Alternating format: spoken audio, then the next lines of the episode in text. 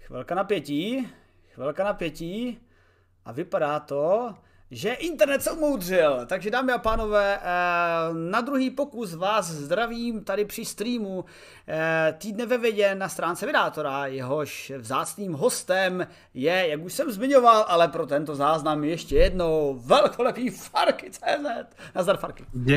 Děkuju, čau, děkuju moc krát, je to čest být tady a dvakrát v jeden den na streamu, což jsem to štěstí. Samozřejmě, jako, hele, dobrého se musí více dávkovat, protože toho obsahu na českých televizí zase tolik kvalitního není, tak je to tam třeba přihodit. Jenom na začátku jsme zmiňovali o tom, na co se můžete těšit na Farkyho kanálu, tak jenom tady dávám k náhledu jeho předchozí videa a můžete se těšit na několik novinek, které tady i probereme, plus navíc nějaké dinosauří a venušianské novinky, které naše oblíbené témata, se oba dva shodneme. Jo, tak, i když dneska už to není to, co bývalo jako za našich mladých let. Dnes už to je víc práce a méně zábavy, no, tak bych to řekl. Ale to umění je to udělat si ze zábavy, práci. To je přesně to, co se nám děje, když už stárneme, ale udělat si to opačně. Jinak samozřejmě díky moc za raid od Flafa. Zdravím Flafa a zdravím tady všechny od Flafa, který mě raidli při předchozím pokusu o stream a doufám, že při tomto pokusu o stream tady zůstáváte. Ale pojďme se teda podívat na novinky, ať nestrácíme čas. Takže první novinka. Čína dosáhla rekordní fúze, 120 milionů stupňů Celsia udržela 101 sekund, takže není to ještě něco, co by nám vyrábělo elektřinu a vyrábělo energii a překonalo ten krok k tomu, aby jsme měli využitelnou fúzi k zajištění lidstva energií, ale napřed to musíme zkoumat a můžeme to zkoumat dostatečně dlouho, protože 101 sekund je sakra dlouho pro vědu. Když se podíváme na další témata, tak je tam hodně medicíny. A podíváme se i na takovou sociomedicínu, že vyšší zdraví, nikoliv ekonomika, stojí za zvyšující se porodností. Co to znamená? Že vždycky se říká, že v těch méně vyvinutých částech planety, prostě tím, že jsou ekonomicky silnější, tak mají prostě ty, kde jsou ekonomicky silnější, se snižuje porodnost a tam, kde nejsou ekonomicky silnější, ta porodnost je vysoká, ale pojďme se podívat na korelace a možné kauzality, proč tomu tak je. Podíváme se na vymazání traumatických vzpomínek, tak pokud si vzpomínáte na svá studia a je to traumatické, tak vám je se pokusíme vymazat, ale třeba se přitom vymažejí ty znalosti, co jste přitom nabili, takže to by nebylo dobrý. Proto se vědci musí podívat na to, jak to vlastně funguje.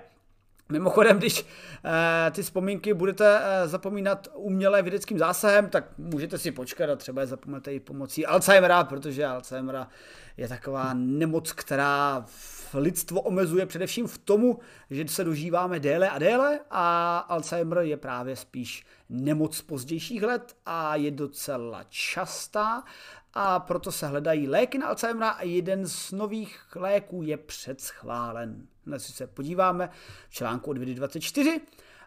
Podíváme se, jak vědci oživili, ne člověka z Alzheimera, ale oživili 24 milénií starého proroka. Takže proroka. Ano, 24 milénií starého proroka ještě neoživili, ale prvoka už oživili.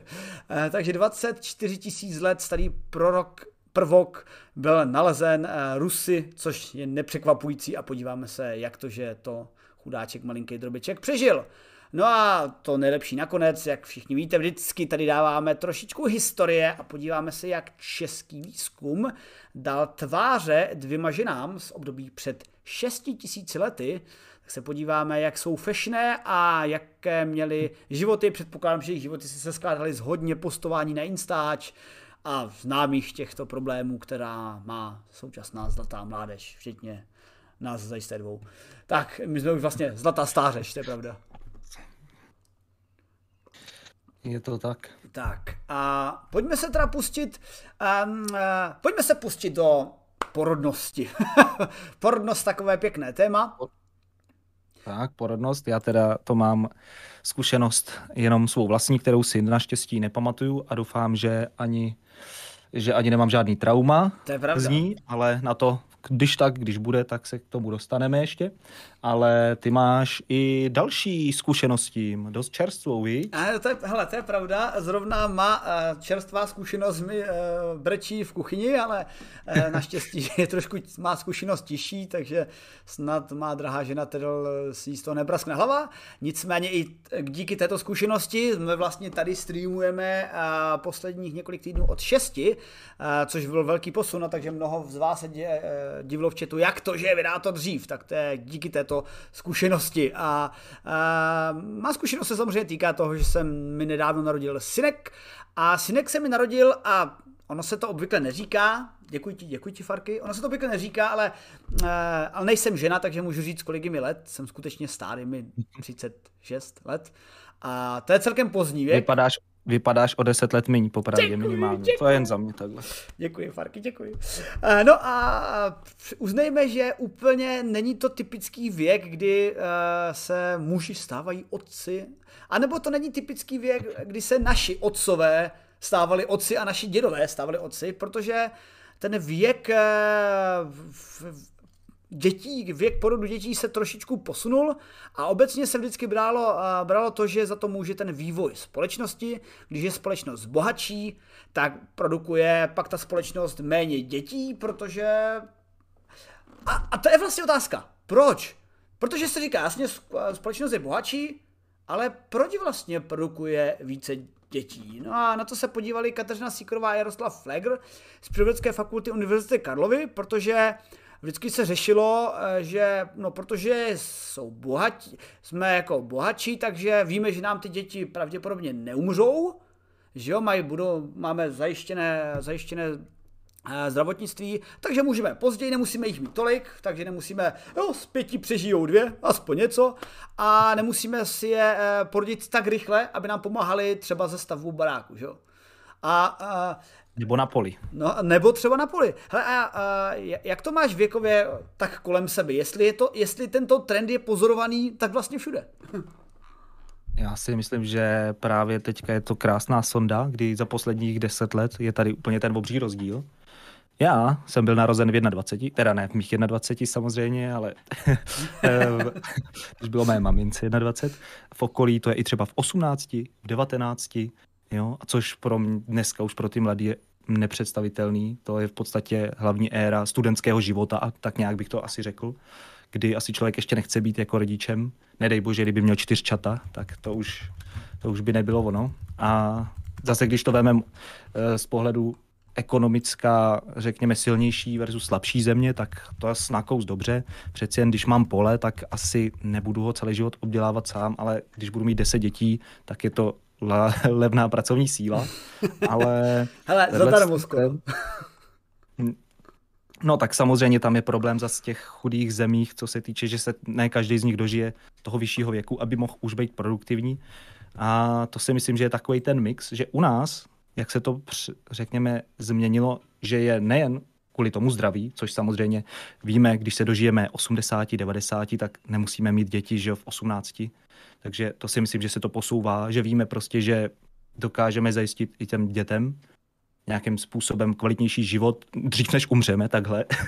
Jo, teď nechci na nikoho narážet, ale lidi dnes můžou mít chlapy především, třeba i v 60, s tím, že pokud jsou bohatší, žijou v téhletý, řekněme, v bohatších městech nebo patří k takový ty vyšší třídě, tak není problém jako jít k maturitě svému synovi, což nějaký domorodec v 80 asi až tak nehrozí. No. A pak je tady nějaká ta sociální pohled, kdy dneska všichni chtějí všechno zažít, což je právě tady v rodině u nás, kdy lidi chtějí cestovat, jo? Usadit se třeba, jak říkáš, až kolem 30, s dětma cestovat se asi moc nejde, a nebo cokoliv je takový těžší, takže já si myslím, že to je takový ten mix těch věcí, nejen to, jestli je někdo ekonomicky výš, nebo níž, nebo hůř na tom.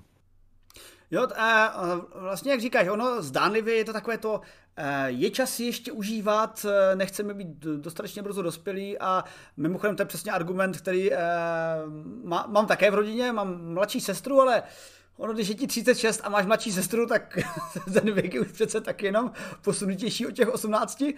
A také jako argument tam ještě byl, že ještě si třeba užít a cestovat a tak dále, ono to pochopitelný.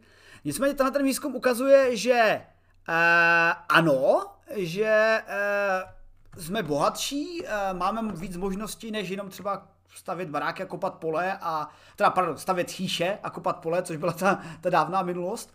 A nyní si prostě můžeme udělat kariéru a vždycky se říká, ano, ta kariéra, to je přesně to, co kvůli čemu jste lidí a nemnožíte se, což mi vždycky říkal můj táta.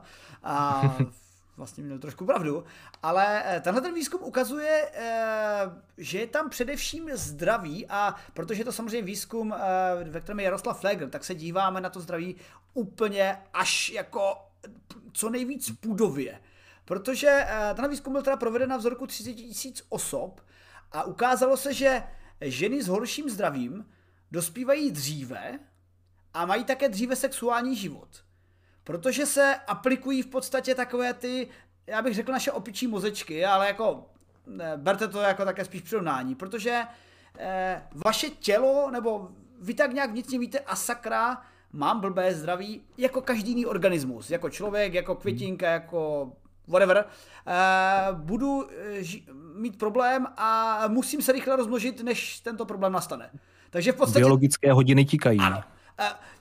Krásně, díky za to. Jinými slovy, čím jste nemocnější, tím ty biologické hodiny tikají ve vašich uších víc a kvůli tomu samozřejmě můžeme říct, že je to jako, že by to mělo být racionální rozhodnutí, ale ne. Prostě vždycky jsme jenom biologické stroje, které jejich hlavním úkolem je šířit své geny a nakonec to vždycky děláme. A nehledě na to, jestli streamujeme, nebo jestli cestujeme a fotíme, vždycky jsme prostě jenom biologické mašiny s hezkým pozadím. Chválí nám tady pozadí, obzvláště ty máš prý pěkné pozadí, tak ti to musím. Děkuji. Takže tak to je. Takže výzkum, který naznačuje, že skutečně, když máte, ono, tam je samozřejmě korelace, protože žijeme zdravěji právě protože máme lepší ekonomiku, která je schopná zaplatit zdravotnictví pro všechny, takže jako je to furt propojený a vlastně ten prvotní důvod, bohatší státy mají potomky, mají děti později, nebo rodiče z bohatších států, ale především na tomhle výzkumu se ukázal ta prvotní impuls, že to jde fakt krásně korelovat, že i když jsou překvapivě, by se to si dalo říct. Třeba některé organismy to mají tak, že jo, když je horší prostředí, budeme se o tom i dneska bavit ještě na jednom další novince, když je horší prostředí, tak se zpomalí a aby zastaví své životní cykly, aby tak jako nějak přežili, ale na tomhle je zajímavý, že může být i ta druhá varianta, rychle se rozmnožit, než to přijde. No, já jestli můžu dodat, tak to jsou takový ten mix, že u nějakých organismů to může být, že si zajištějí přežití sebe, aby ty geny předali později. A u těch lidí to vypadá, že se snaží dostat ze všeho ze sebe co nejvíc to jde, než bude po mně a nečekat na, řekněme, lepší zítřky. Ano, doslova dostat ze sebe všechno, co je třeba ty dobrý geny, protože hele, to já taky, když se mě vždycky ptali, Jerone, jako dítě, jako proč jako, bys definoval, proč vlastně chceš mít dítě, že se tak vždycky říká, no, protože chci vidět něco hezkýho, blablabla, tak jako já jsem to vždycky říkal, jako nebyla by to nuda, kdyby jako svět přišel o ty správné geny, které bych si přece nechával jenom pro sebe, to by bylo egoistické podle mě ode mě. A ještě můžu dodat jenom na závěr, což je taky uvedený i ve filmu, jestli jsi viděl Idiokracii, Absurdistán v češtině, kdy tam nacházíme, kde je v podstatě zápletka tohodle, kdy chytří lidé se téměř nemnožili, a naopak ty hloupí se množili až moc, až se to dostalo do bodu, kdy prezidentem USA byl wrestler a podobně. Prostě převálcovali ty hloupější, co se množili. Hele, já bych se nedivil. Ale jako podívej se, když může být guvernérem Kalifornie Terminátor. No tak zase má respekt, takhle bych to bral. Hele, jako pravda, wrestleři mají u velké části populace taky respekt a ta druhá ví, že je to hraný. Takže tak. Na druhou stranu, znáš to, politika. Musíš to dobře hrát a předstírat. Ten skill tam vidím u wrestlerů. Tak a pojďme se podívat na další novinku. Když jsme se teda bavili o organismech, které jsou schopny ne třeba se rozhodnout, že se budou dále rozmnožovat a velmi rychle, aby pokračoval jejich rod, ale že se třeba dokážou totálně zabrzdit a zamrazit, tak už jste mnohokrát tady na našem kanálu i určitě u Farkyho slyšeli o želvuškách. Krásná to stvoření. Želvušky jsou nádherné. Taky je máš rád zajisté, že jo? Mám je rád, dokonce jsem je měl i v minulém videu zrovna, myslím. O, tak to se podívejte, že želvušky jsou nádherné. Mimochodem, co se týče těch organismů, tak když se zamyslíme nad organismy, které jsou takové jako, ne nesmrtelné, ale safraodolné, tak to máme želvušky, pak máme takový ty krysáky, takový ti, co vypadají jako ty siamský kočky. Jo, takový ty holí, co nemají oči, mají zuby, jak se to jmenuje. No, jasný. Něco jako takový krysák. Ty podzemní zvířátka, jo. Taky jsem je měl v nějakém videu.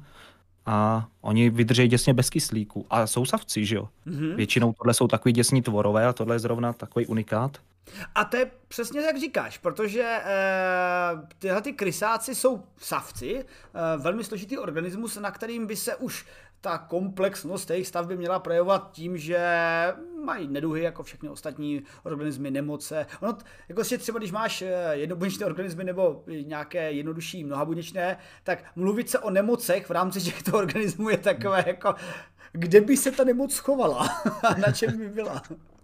No ale v případě těch krysáků je fakt zajímavý, že jak v nějakých článcích bylo napsáno, že jsou prakticky biologicky nesmrtelní, tam bych se asi nad tímhle zamýšlel, ale tenhle výzkum byl, nebo tahleta teze byla postavená podle článku, kde mluvili o tom, že se zdánlivě neprojevuje s přibývajícím věkem degradace tkáně, degradace jejich buněk, ale prakticky se to vždycky pak stane nějakou tou nemocí nebo tím, že něco sežere pravděpodobně a tak vůbec. Jestli můžu, podobně i na tom byli nějaký lobsters, co to je český humři? Humři, no. Ne, humři, tak taky se říkalo, že v podstatě nemůžou biologickou cestou, kdyby neměli nepřítele nemoci, tak prostě žijou do nekonečna, jo? To taky byl nějaký, takhle to běhalo po internetu, jo? Takže to bude podobný, taky jsou extrémně odolný, až dokud teda to nepřijde něco, no. Takže takových zvířat je víc. Dokud nepřiletí orel a nevyřeší jejich nesmrtelnost. Tak ale jak jsme říkali, tohle jsou složitější organismy a když se podíváme do jednodušších organismů, tak není úplně překvapivé, že najdeme mnohem déle žijící a skoro nesmrtelné, protože byl nějaký výzkum, který ukázal 100 000 let staré jednobuněčné organismy, které v podstatě po znovu oživení nebo dodání živin a dodání tepla dokázali dále prospívat. Ale je důležité hledat právě ty přeskoky mezi těma absolutně jednoduchýma, jak jako jednobuněční něco, až jednoduše mnohobuněční, až po ty třeba savce. I ta želvuška de facto je trošičku složitější, protože v rámci želvušky se bavíme o něčem, co má velikost 0,5 mm, což už není prostě jednobuněčný organismus. To je jako opravdu celkem zvířátko. Pod mikroskopem to je macek. Ano, pod mikroskopem je to masivní macek. No a vědci z Ruska se podívali na dalšího prvoka, který teda je, řekněme, jednodušší než želvuška, ale na něm zajímavý to, že byl 24 000 let zmražen.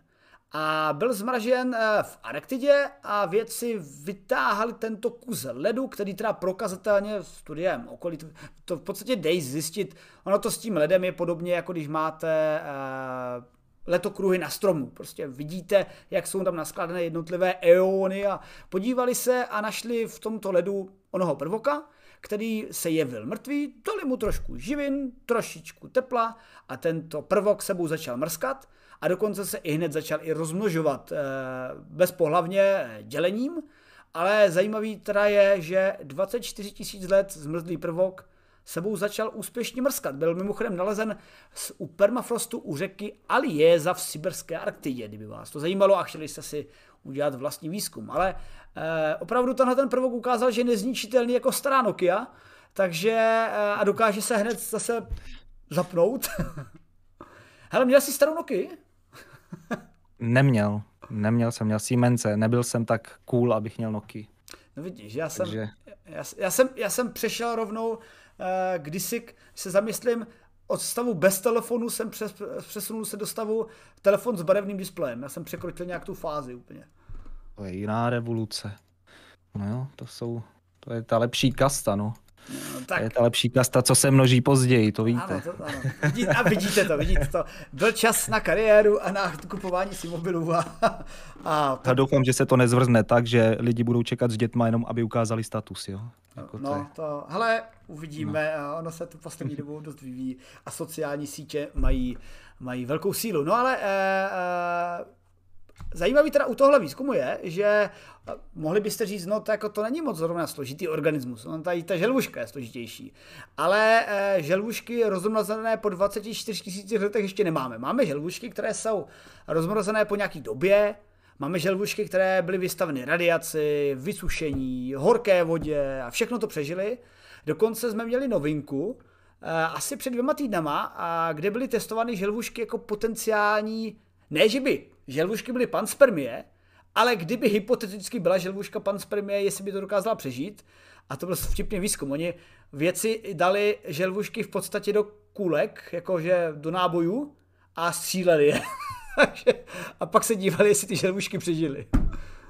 To je takový pěkný. Stříleli do písku a hledali rychlost, při který už to chudáci nerozdejchají. No. Mně se líbily pak ty výsledné obrázky z toho článku, že tam prostě obrázek nějaká rychlost, tam želvuška a pak jenom nožičky želvušek a pak jenom polívka. Nic. Takže, a teda přišli na to, no abych doplnil tenhle ten starší výzkum, přišli na to, že ty želvušky, no ty rychlosti při pádu asteroidů na Zemi by asi nedaly, ale tak jako nebavíme se, že želvušky by musely být panspermie, ale minimálně je to důkaz i ty menší rychlosti. Dobrý začátek. Jo, dobrý začátek. Jo, jako takhle, to, že přežili, nevím kolik tam bylo, asi 800 kilo, já už teďka si nepamatuju z hlavy tu rychlost, ale pro člověka prostě nepředstavitelný, co organismus dokáže, takže představa, že by byl pak nějaký, řekněme, jednodušší organismus, který by mohl být třeba řádově odolnější a už se začínáme přibližovat k tomu, co někdo zastává, no? Že prostě život se sem donesl třeba z Marsu nebo nedej bože dál, z větší vzdálenosti. No, což samozřejmě vypadá to, že by už uměl z části i náš vířník, protože to je šlape želvuškám na paty. No, protože ten řízník, samozřejmě, jak jsi říkal, není složitý jako želvuška, ale minimálně to, co to odolnosti se s tím dá rovnat, protože u tohle vířníka, který ten druh se zase moc nevyvinul. To je třeba zajímavý, že jako máme samozřejmě i v dnešní době tyhle ty mikroby, nebo tyhle ty prvoky v podobném tvaru zase se tolik nelišily. Věci tam právě dodali, že i když ten 24 tisíc let starý vířník a porovnali ho se současnými vířníky, tak jako se moc neliší. A to je vlastně první část výzkumu, co na tom jde dělat. Lze se tak trochu podívat na evoluci, ne v přímém přenosu, ale tak v evoluci přímém přenosu, když se jim podaří najít ty vířníky z různých fází ledu. To určitě. Je pak otázka, jestli 24 tisíc let je mez, nebo by mohli najít i nějaký starší, ale při nějakém bližším výzkumu a studiu DNA těchto vířníků by mohli sledovat, jak se dokážou jednotlivé organismy vyvíjet, ale jak jsem říkal, podle těch nějakých vnějších tvarů a jejich funkce mají víceméně podobnou, ale jak říkal Farky, takovýhle jednodušší organismus by přece jenom možná a ještě jednodušší tou panspermí být mohl, protože ono to není o tom, že lidi sednou na asteroid a přiletí na jinou planetu a máme tady. Nebo složitější želvušky. Ale je to o tom, že ten jednobuněčný či složitější mnohobuněčný život sem by mohl přiletět a pak se tady až vyvinul.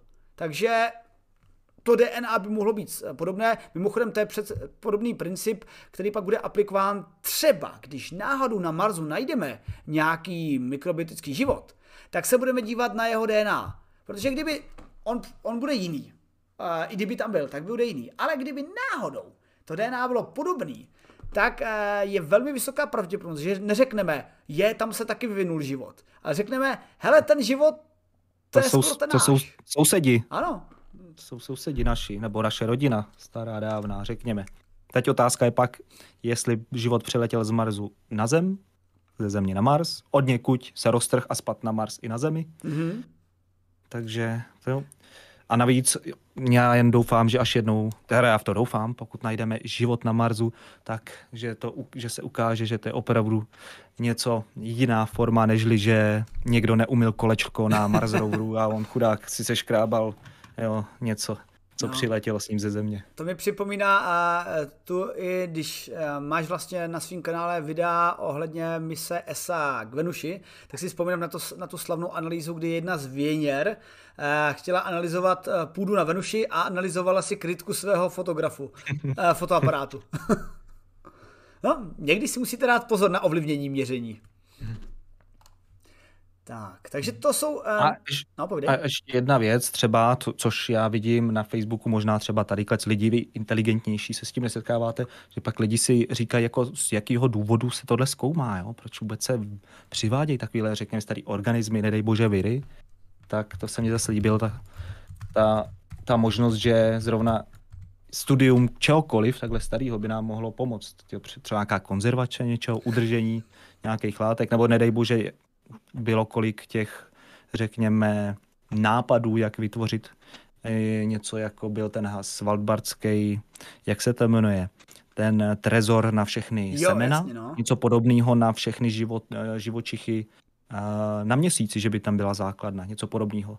Tak jako už vidím, jak tyhle lidi vidějí, jak extrahujou DNA, nějaký látky z tohohle vířníka, vpravějí to do těch semen a vydrží to, řekněme takhle zapouzdřený na Měsíci po miliony let, kdyby náhodou. To je dobrá poznámka, protože tady jde o to, že původně jsme si vždycky mysleli, nebo vždycky to bylo bráno tak, že ty jednodušší organismy dokážou prostě přežít, zatímco složitější nemůžou.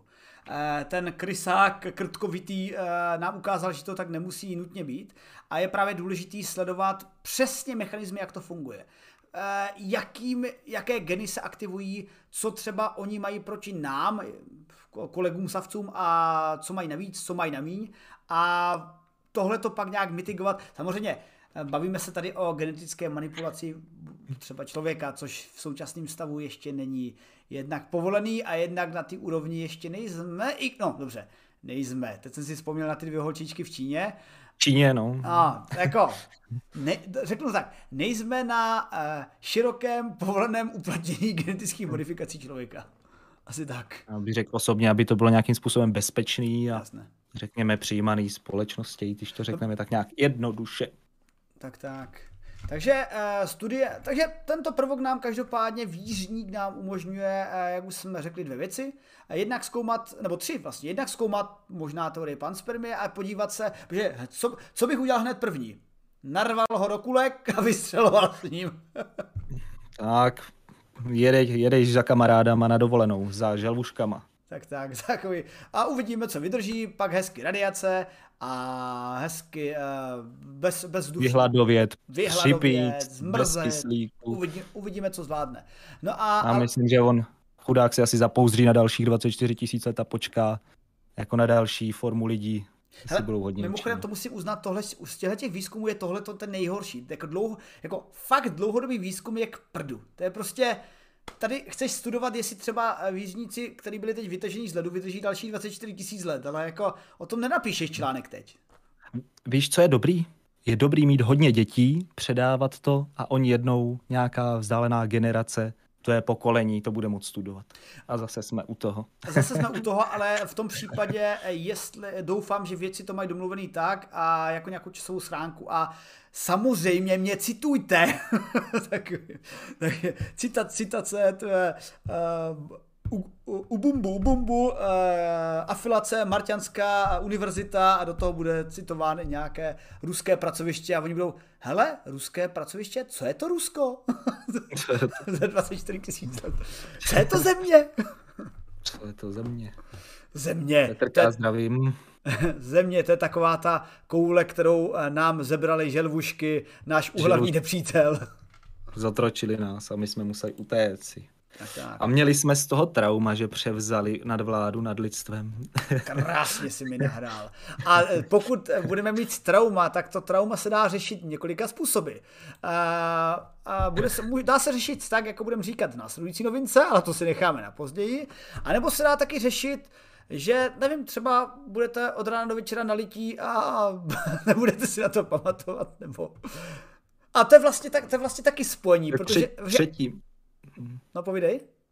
No, to je taková další možnost, kterou asi občas zvládají lidi, i když nechtějí. A my Češi jsme na to experti, samozřejmě. Tak, ale zase ty vedlejší účinky, že jo? Takže chtělo by to něco trošičku... Něco bez vedlejších účinků. Na to jsem expert i já, protože musím ti říct, že za mých studentských let jsem nebyl zrovna abstinent, spíš takový antiabstinent, jako je antičástice, ale v době, kdy má kocovina začala trvat déle než 6 hodin, ale třeba 26 hodin až 48 hodin, tak už to nějak, už si to chlastání nechávám nebylo, pro mladý. Už to nebylo ono. Už to není ono. No ale podívejme se, proč bychom si měli mazat traumatické vzpomínky. A to je jako zajímavý, proč vlastně mozek si traumatické vzpomínky pamatuje. On je to logický.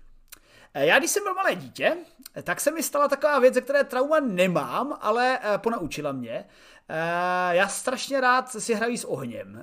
Strašně rád jsem zapaloval věci a jednou si pamatuju, že jsem takhle v létě přidával u babičky do šporheltu, jak se říká u nás na Slovácku, dřevo a nějak jsem uklouz a přilepil jsem se břichem na ten šporhel, tak jsem se tak jako tak úplně brutálně spál na břiše, jsem se tak jako pak toho odlepil, no fuj, spálený.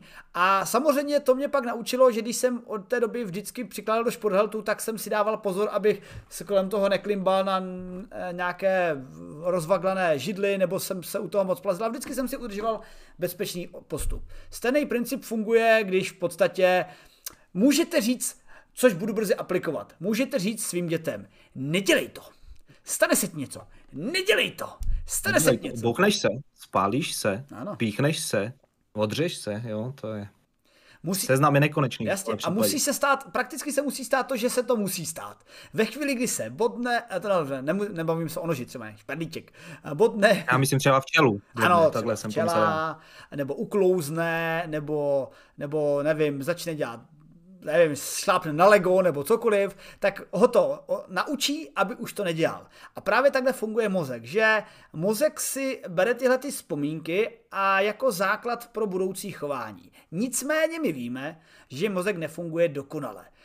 Protože někdy z těch vzpomínek, které by nás měly varovat před něčím, mohou být i traumata.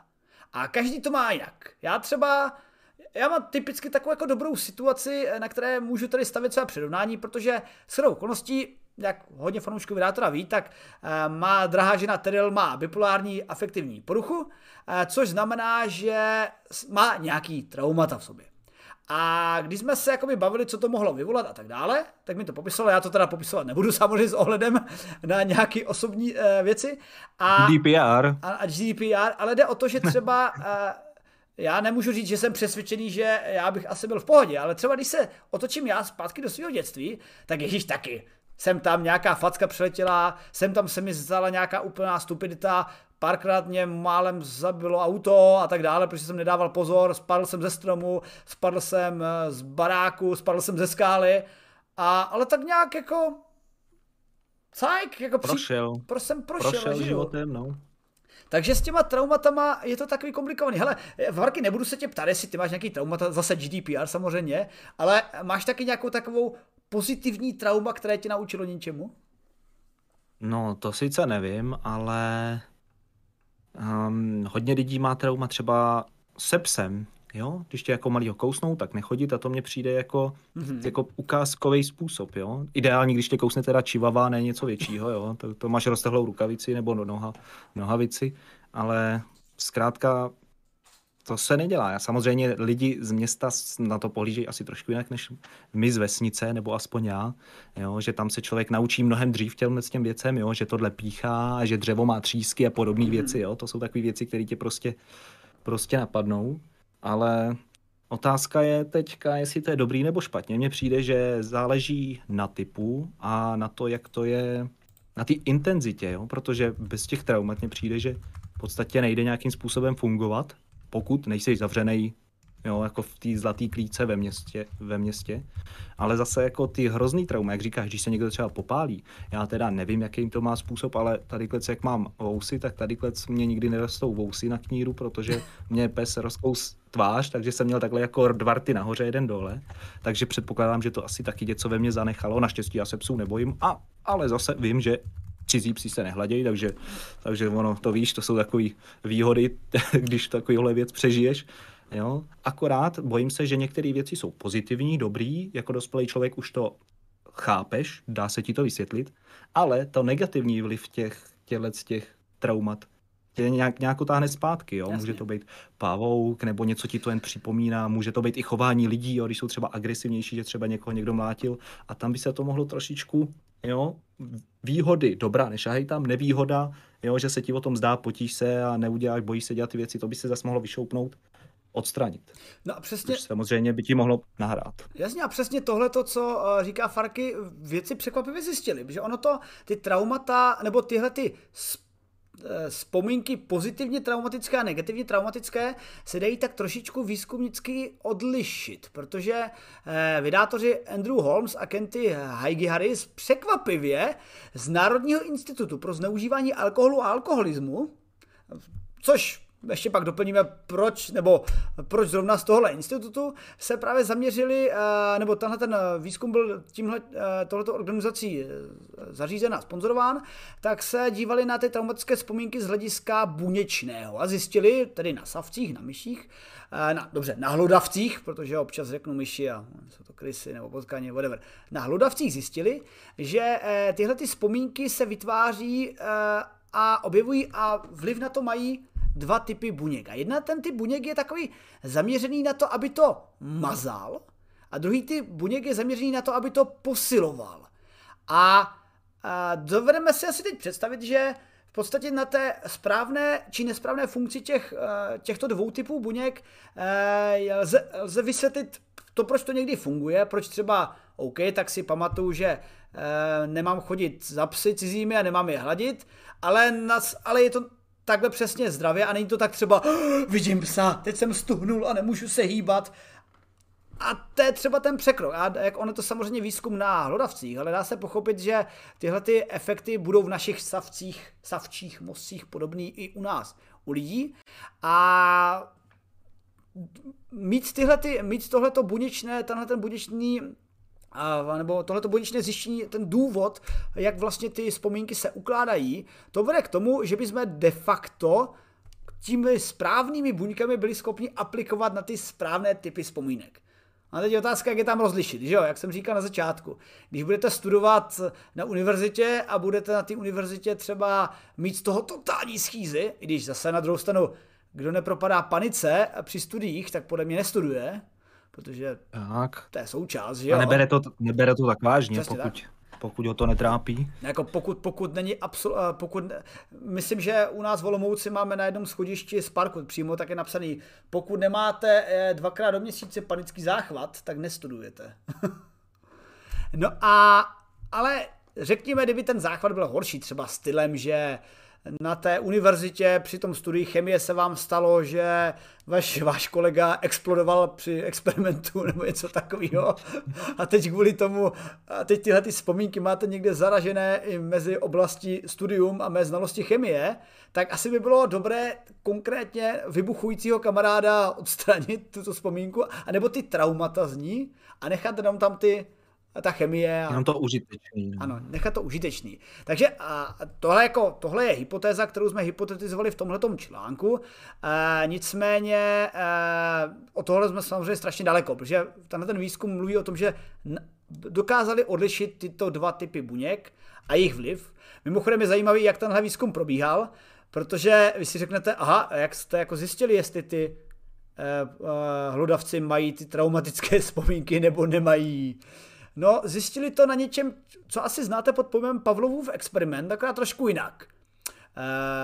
Pavlovův experiment je ten typ experimentu, kdy ten dávný výzkumník Pavlov dával jídlo psům, když přitom zvonil zvonečkem, a když pak zvonil zvonečkem i bez jídla, tak ti psi si mysleli, že to jídlo dostanou a stejně se rozeslintali.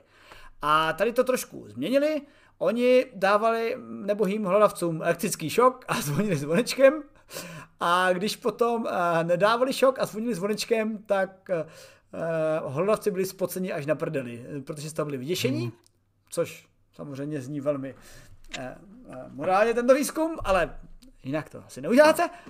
Ne, není to tak hrozný, taky jsem dostal šok od koně a taky se to dá. Samozřejmě otázka, že já to pochopím a chudák mi šákne, ale on pak dostal léky a řekni jim, jak na tom byl. Hele, a bez tak, když si vezmeš, podle mě ty myšáci se pak mají dobře. Jako já třeba, moje sestra konkrétně je tak trošičku i v tomhletom výzkumu a ohledně laboratorních ludavců a vždycky, když mi ukazovala obrázky, tak oni sice jsou na nich dělaný pokusy, ale za to je všichni berou jako takové kolegy. Spíš, že mají jako pěkný akvárko a viděl jsem, že jim dávají vždycky tituly. Čisto nakrmeno. Ano, čisto. Ne, každému zvířátku se tohle poštěstí, teda popravdě. Takže, no a v rámci tohle výzkumu, tohle pseudo-Pavlova experimentu, pak ty myšky pak reagovaly na ten zvoneček, jako by měli dostat šok.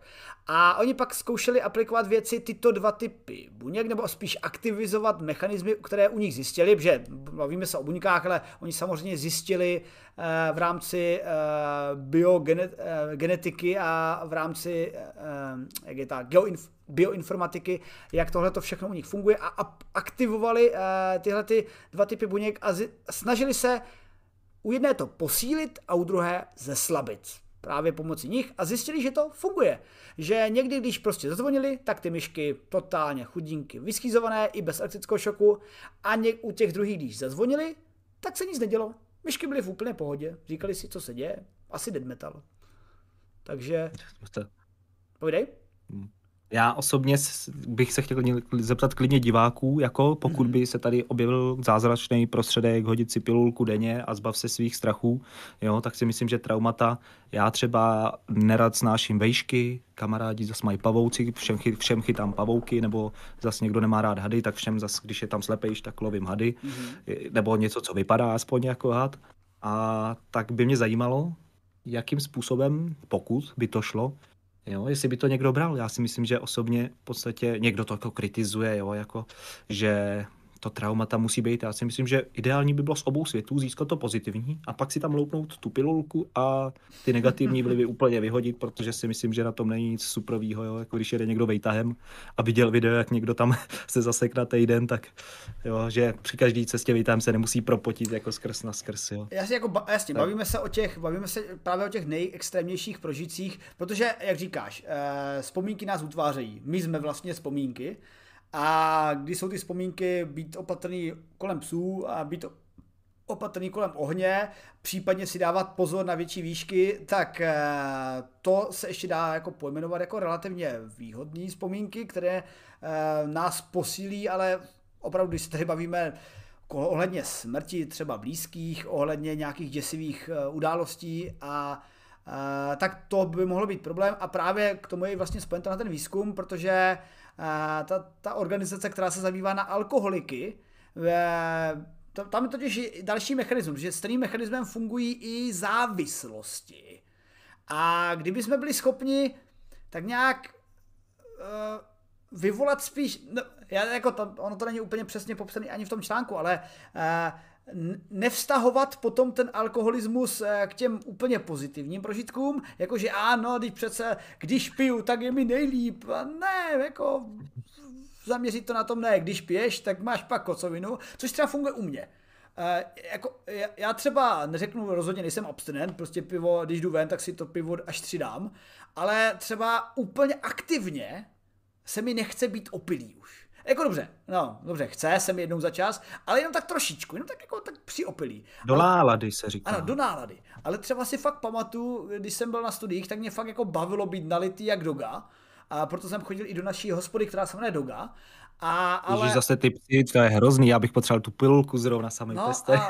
Ale můj mozek si tyhle ty vzpomínky tak nějak jako přirozenou metodou aplikoval a vyseparoval, takže tak. A jde o to, že tohle by mohlo fungovat jako léčbu závislostí a samozřejmě u těch jako opravdu nejkritičtějších situací, jak třeba říkáš, nějaký jako problém s výtahem, že s váma spadne výtah a tak dále, abyste vůbec byli schopni nějak fungovat. Takže tak. Dívám se do chatu, co jste nám tam psali. Jasně, jako ano, třeba typicky smrt blízkých, to je trauma ze smrti z blízkých, to je taková jako věc, co by si člověk zase tak pamatovat nechtěl, protože když se nad tím zamyslíte, jako tohle vás zase někam jako neposouvá. Jako můžete říct, víc jich pak vážím, no to je vlastně pravda, no. Ale, no pojdej. Já moc nechápu, mě jako smrt blízkých nechci říct, že to nevadí, ale pokud je to stářím nebo něco takového, tak to je naopak mně přijde v pořádku. Spíš si myslím, že ty lidi nemají rádi, pokud jako třeba násilnou smrtí někdo zemře, víš? Jo, jako s tím způsob, jak jim odešel. Jo, že to může být spíš ten problém. Jo. Mimochodem, ještě jak se říká ty pavouky, hady, já bych se možná, tam bych ti doplnil. Já si myslím, že právě konkrétně ti pavouci a hadi, to není jako právě tahle ten vzpomínkový efekt, ale myslím, že pavouci a hady to máme vrozený, to je nějaké ta...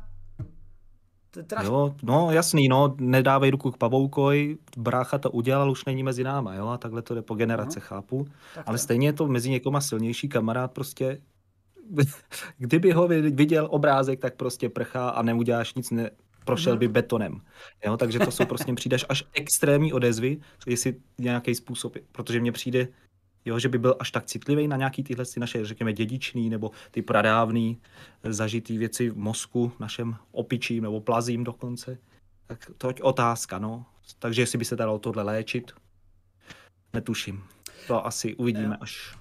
Dobrá otázka, co vidím v chatu Petr K., jestli by to vymazalo tu vzpomínku nebo ten strach, co ta vzpomínka způsobuje. Právě jenom ten strach, to je ten princip toho, že vlastně to, co je s tím spojený, ten prožitek by byl vymazán a šlo by především o to, aby z toho pak nevzniklo to trauma, protože, jak říkáme, třeba můžeme říct, že většinová společnost, v dnešní době, když se říká, že psychické onemocnění má každý druhý, tak možná 50% společnost tyhle i horší události prožívá dobře, a na druhou stranu, kolik vojáků má PTSD? Skoro každý, 2/3, takže třeba... Ty, kteří dělali jinde než v kantýně, jo, nebo ve svačinářském voze, tak asi jo. Přesně tak, takže tenhle ten výzkum je samozřejmě na začátku, ale víme už buněčně, co je s tím spojeno a víme, jak to buněčně ovlivnit. No a teď otázka, jestli v tom daném momentu jsme schopni třeba znovu vyvinout a aplikovat tu buněčnou interakci, aby jsme to vymazali nebo posílili. Já třeba tohle by šlo dělat tak. Na Univerzitě Palackého probíhá jeden z psychologických výzkumů, o kterém jsem slyšel, dokonce jsem se do něho chtěl zapojit, ale pak přišla korona, takže jsem se nezapojil. A oni se snažili, oni chtějí bojovat s fobiemi pomocí virtuální reality. Že si dáš virtuální brýle, a myslím, že dokonce mají takový i to virtuální chodítko a dovedu si představit, že tě tam postaví třeba na hranu mrakodrapu a teď jako neboj se, něco takového. To zrovna něco podobného jsem dělal, protože já ty vejšky nemusím a zrovna jsem hrál hru virtuální reality, kdy tě vyvezou na vysoko na mrakodrap a já ještě idiot, abych si to udělal zajímavější, tak tam jde... Takhle prkínko pěkně. Měl jsem to na svém herním kanálu, pěkně máš prkínko, po který máš jít. A tak já samozřejmě jsem vyrval poličku dřevěnou, dal jsem si pod sebe, aby byla asi široká jako to prkínko, takže když člověk šel reálně v té hře, nebo když šel v té hře, tak viděl prkno a člověk, když nohou šel, tak jsem taky cítil to prkno. No. Takže taky jsem dělal takovýhle sám pokus na sobě a... Otázka, nevím, nemyslím si, že to nepomohlo, ale při tom demu jsem spadnul, takže to myslím, že mi nepomohlo s léčbou toho traumatu, takže asi tak. No, takže ale každopádně ještě se mi tím připomněl něco, co jsem teď i hned zapomněl, ale už jsem se to zase vzpomněl, protože ono hele, s každým je to vlastně specializovaný, že třeba někteří jsou adrenalin junkie a já to taky občas někdy mám při hororových hrách, jakože objektivně se bojím, ale vlastně mi to nevadí, že mi to přijde. Závislost, že jo? Ano. Ale jako zase nemusí to být zdravý u těch adrenalin. Nemusí to být třeba zdravý u těch adrenalin junkie, který pak jako dělají takový ty v tom suitu průlety kolem těch mrakodrapů, protože hodně z nich pak jako to se nestrefí, no. Jako vidíme ty, co to zvládli, no. Ty dva. A taky víme o těch dalších dvou, co to zvládli, měli pěkný videa a pak jsme se o nich dočetli, že to pak už nezvládli. Takže tak. No a jak už jsem naznačoval, ještě je jedna cesta, jak se zbavit těchto problémů. Ne, já vím, kam míříš, proto se vysměju. Ještě jedna cesta, jak se zbavit těchto problémů, protože ve skutečnosti byste mohli naprosto přirozeně na všechno zapomenout. Protože když budete mít štěstí a dostanete Alzheimera, tak vás vlastně potom žádný fobie vás trápit nebudou, protože stejně na všechny z nich zapomenete a budete úplně mírumilovní se světem. A to je vlastně Alzheimerova nemoc. Takže jak jsme slyšeli, Alzheimerova nemoc je vlastně příjemná věc, která bojuje s veškerými vašimi fobiemi. Co si myslíš o tom, Farky? No, já si myslím, jak jsi říkal, strach z pavouků, tak si myslím, že člověka to v podstatě neudělá takový, jak člověk je osobnost, že jo, vzpomínky, zkušenosti toho nějak vyvíjí, samozřejmě to, co se naučil, a tohle to vrací zpátky do takové ty fáze, kdy je takový 4-letý, 5-letý, kdy sází spíš na ty základní funkce toho těla, jo, a že tam si myslím, že člověk, který se bál hadů, by se asi bál taky, hele, až bude mému kamarádovi, který je na tom stejně, asi za 50 let dostane Alzheimera, tak to na něm vyzkouším a dám ti to vědět zpátky, ale do té doby zatím netuším. Ale já osobně si myslím, že to je dost špatný, pokud vím, tak na to není zatím lék, že? Jenom se to dá v podstatě zmírňovat nebo řekněme zpomalovat ten průběh té nemoci. A cokoliv, co v dnešní době na co není lék a na co se ukáže lék, i kdyby měl nějaký vedlejší účinky, tak si myslím, že minimálně krok správným směrem. Jo? Už se dá, řekněme, odrazit třeba, jakou část mozku to zasahuje, nebo na nějaký geny, nebo na nějakou tu fyziologii toho člověka to působí a už to je lepší. Takže já neznám nikoho, kdo by to měl takhle na Alzheimera, teda pokud to je, že člověk zapomíná, potom to možná byla prababička, jo, že už pak nepoznávala lidi v poslední poslední, řekněme, měsíci života, takže tam si myslím, že tyhle ty věci jsou velice důležitý pro lidi, kteří s tím mají něco společného, jo, mají s tím zkušenosti, jo, pro nás asi nic moc zajímavého, já si myslím, že tohle je fakt super věc a doufám, že se někam posunou, i když to je dost kritizovaný, to jsem teda zjistil z toho článku. Jo, moc no ano, tenhle ten konkrétní výzkum je kritizovaný především proto, že to léčivo, které za chvilku popíšu, nebylo schváleno, ale bylo předschváleno. Takže tady se zase dostáváme do bodu, že je a není. Takže tohle to samozřejmě vyvolává kontroverzi, protože předschváleno znamená, že všechny testy nejsou ukončeny, ale současně předschválení také znamená, že podle všech dostupných materiálů a testů a sledování to nemá negativní efekt a ty pozitivní by měly převážit. Takhle to chápu já. Jo, taky si myslím, že jsem to tam četl. Otázka pak je, v jakém stavu člověk je, jo, nebo co má za nemoc. V některém případě, kdy už člověk není odkázaný na pomoc druhých, jo, že už má prostě nějakého zákonného zástupce a není schopný zvládat nějaký základní úkoly, sám si o sebe postarat, tak tam si myslím, že tam už se dá tohle zvažovat. Jo, tam už tohle už může být způsob. A pokud by to člověka, já teda myslím, že tam to bylo, že se to dá zvrátit, že se to dá zastavit, ale zvrátit už ne. Myslím, říkám to správně. Konkrétně v tomto výzkumu se mluví, že hypoteticky by se to i zvrátit snad dalo, jenom právě na to nejsou data. A to je i jeden z důvodů, proč je to předschválený. Protože jak jsi říkal, Alzheimer v současnosti neumíme léčit, umíme jenom řešit příznaky a dodáváme nějaké látky, které pak mozku pomáhají. Ale my už víme biologicky, co se vlastně děje, protože Alzheimer fyziologicky je, že naše mozkové buňky ubývají, protože jsou dušeny jedním určitým typem bílkoviny, který se kolem nich nabaluje. Je to bílkovina amyloid beta, a která vytváří tzv. Amyloidní plak. A všechny dostupné léky spíš řeší OK, ale pojďme nějak ten mozek dovyživovat a podporovat jeho funkci, ale tenhle ten lék by konkrétně míří na ten amyloidní plak a měl by ho rozpouštět. Možná si řeknete, sakra, a to je napadlo až teď, když tu příčinu znají jako ještě dlouhou dobu. A ve výsledku nenapadlo je to až teď, ale technologie, no.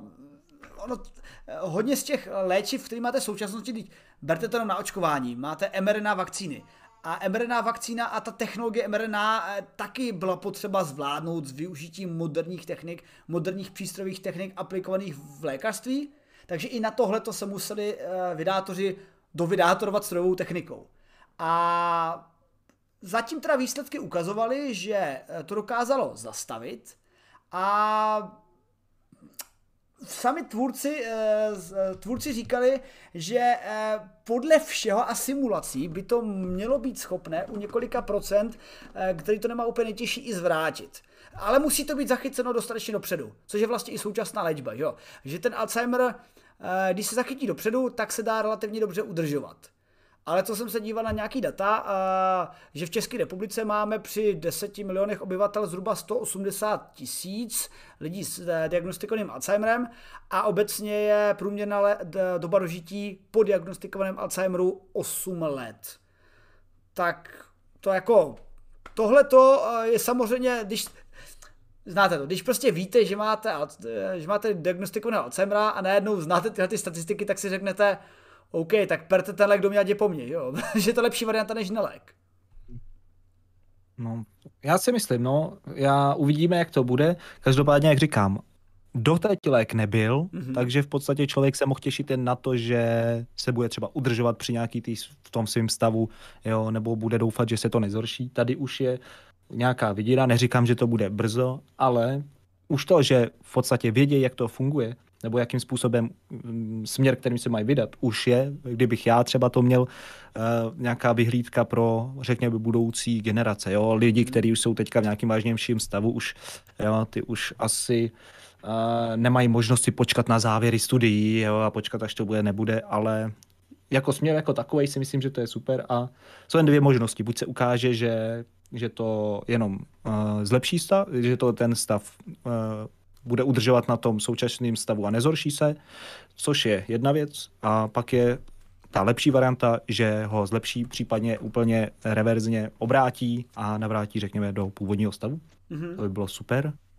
Vynechávám tu možnost, jakože, že ti potom bude už ještě hůř, tak to nebudeme tak negativní, ale jo, jakákoliv příležitost, jo, vyléčit něco je pro mě vždycky příznivá, takhle bych to řekl. Mm-hmm. Ono samozřejmě stojí za zmínku, protože zrovna na Facebooku mám takhle od víkendu jednu debatu, která samozřejmě je jak jinak kolem očkování na covid a už se mi to tam trošku rozvinulo, protože v rámci mé facebookové bubliny mám i lidi z obou stran, jak ty pro očkování, tak ty proti očkování, a už se tam rozvinulo. A je důležité samozřejmě si pokázat na třeba možné problémy, protože i tento lék má sebou tu kontroverzi, že je předschválený. Takže mnoho odborníků kritizuje, že právě to předschválení je jako uspěchané, ale současně další skupina odborníků ukazuje, že fakt dostatečné výzkumy a to pročtení těch dat vydaných tou společností a i nezávislé výzkumy ukázaly, že ten negativní efekt na ty dané pacienty je rozhodně mizivý vůči tomu pozitivnímu. Dá se předpokládat, že ten lék budou dostávat ty nejtěžší případy. Stejně tak, jako vlastně, já teď nevím, mám také propojení v mozku a nevím, jestli to dokážu popsat, ale ono je to jak s tou kryogenní metodou, že vlastně ve skutečnosti je i předschválená kryogenní metoda, že tě můžou v podstatě předzmrazit, jako jak to znáte ze sci-fi, ale v takovou chvíli musíš být prakticky skoro jistý, že za 10 minut umřeš, když se to neudělá. Že tím, že co udělají s tebou teď, že už to v podstatě nemá význam na nějaký tvůj výhled na tvůj život na nějakých 5-10 minut dál. Jo. Jasně, no, prostě něco. Buď umřeš za 5 minut, anebo to teď zkusíme a máš to takový, jako že budeš žít nebo nebudeš. Jasně, přesně. Jasný, tak. No. Takže to, jako to je třeba extrémní případ, protože dostat člověka do stáze je sen všech nás milovníků vesmíru, protože jinak se na tu Alpha Centauri, potažmo do Andromeda galaxie, nedostaneme, ale ten výzkum se na tom jako pak blbě provádí, když potřebujete. Když budou ty lety do vesmíru, tak tam asi nebudou létat úplně jako 75-letí lidé po bouračce. Nejlepší z nejlepších. Ano, ale jako budou tam létat nejlepší z nejlepších, ale jako nejlepší z nejlepších úplně jako nebudou chtít být v současnosti testování, tak mě zmražte a uvidíme. Takže proto pošlete mě k ledu. Jasně, proto tyhle ty výzkumy jdou pomalu a v tomto případě je to taky. Je to předschválený, výsledky něco ukazují a předpokládáme, že to bude aplikováno na ty nejtěžší případy, kde stejně i současná léčba, která by byla ta udržovací, by vedla jako k udržování, řekněme, velmi špatného stavu.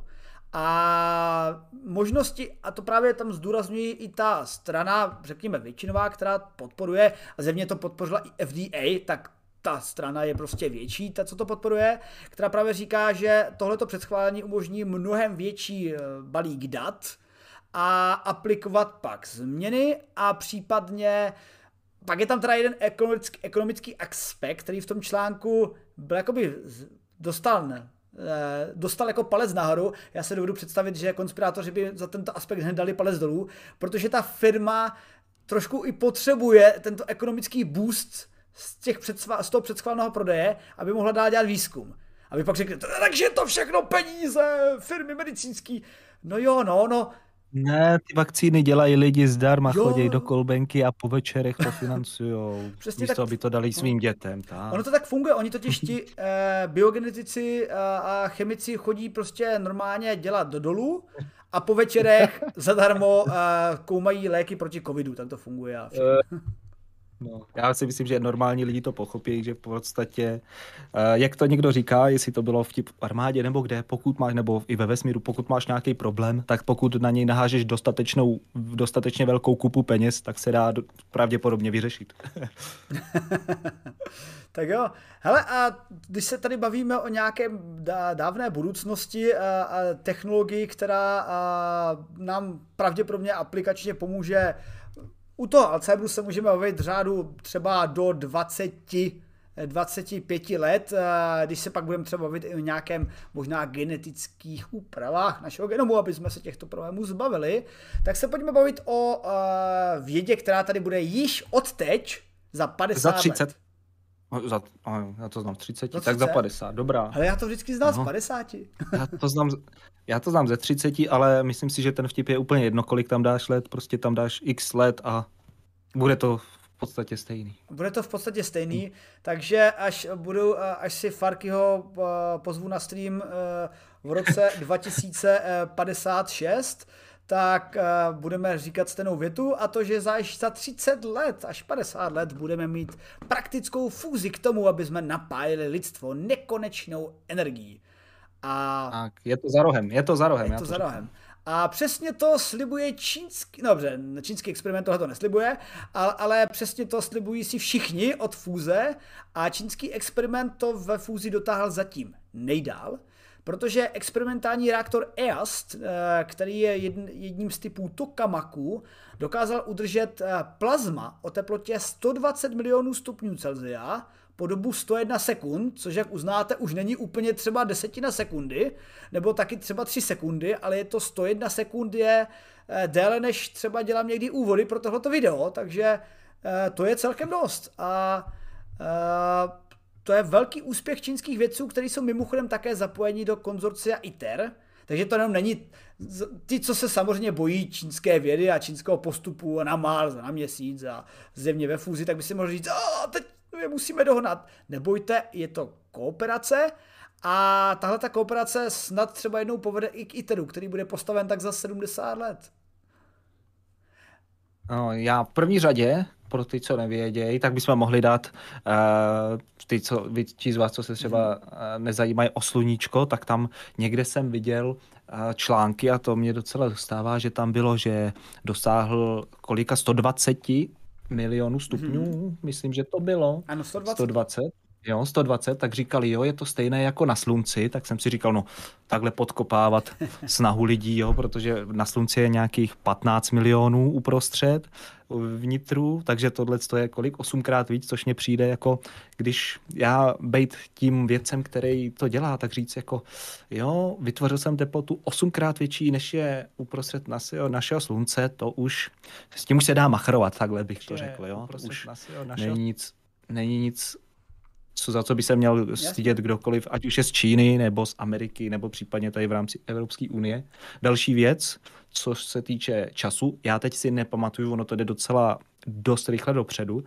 Předchozí rekord měli, kolik bylo? To bylo méně než minuta, myslím? Bylo to, myslím, předchozí rekord byl za menší teplotu a 20 sekund, něco takového. No, takže jestli to je, a není to tak dlouho, to bavíme se v řádu let. 5 let?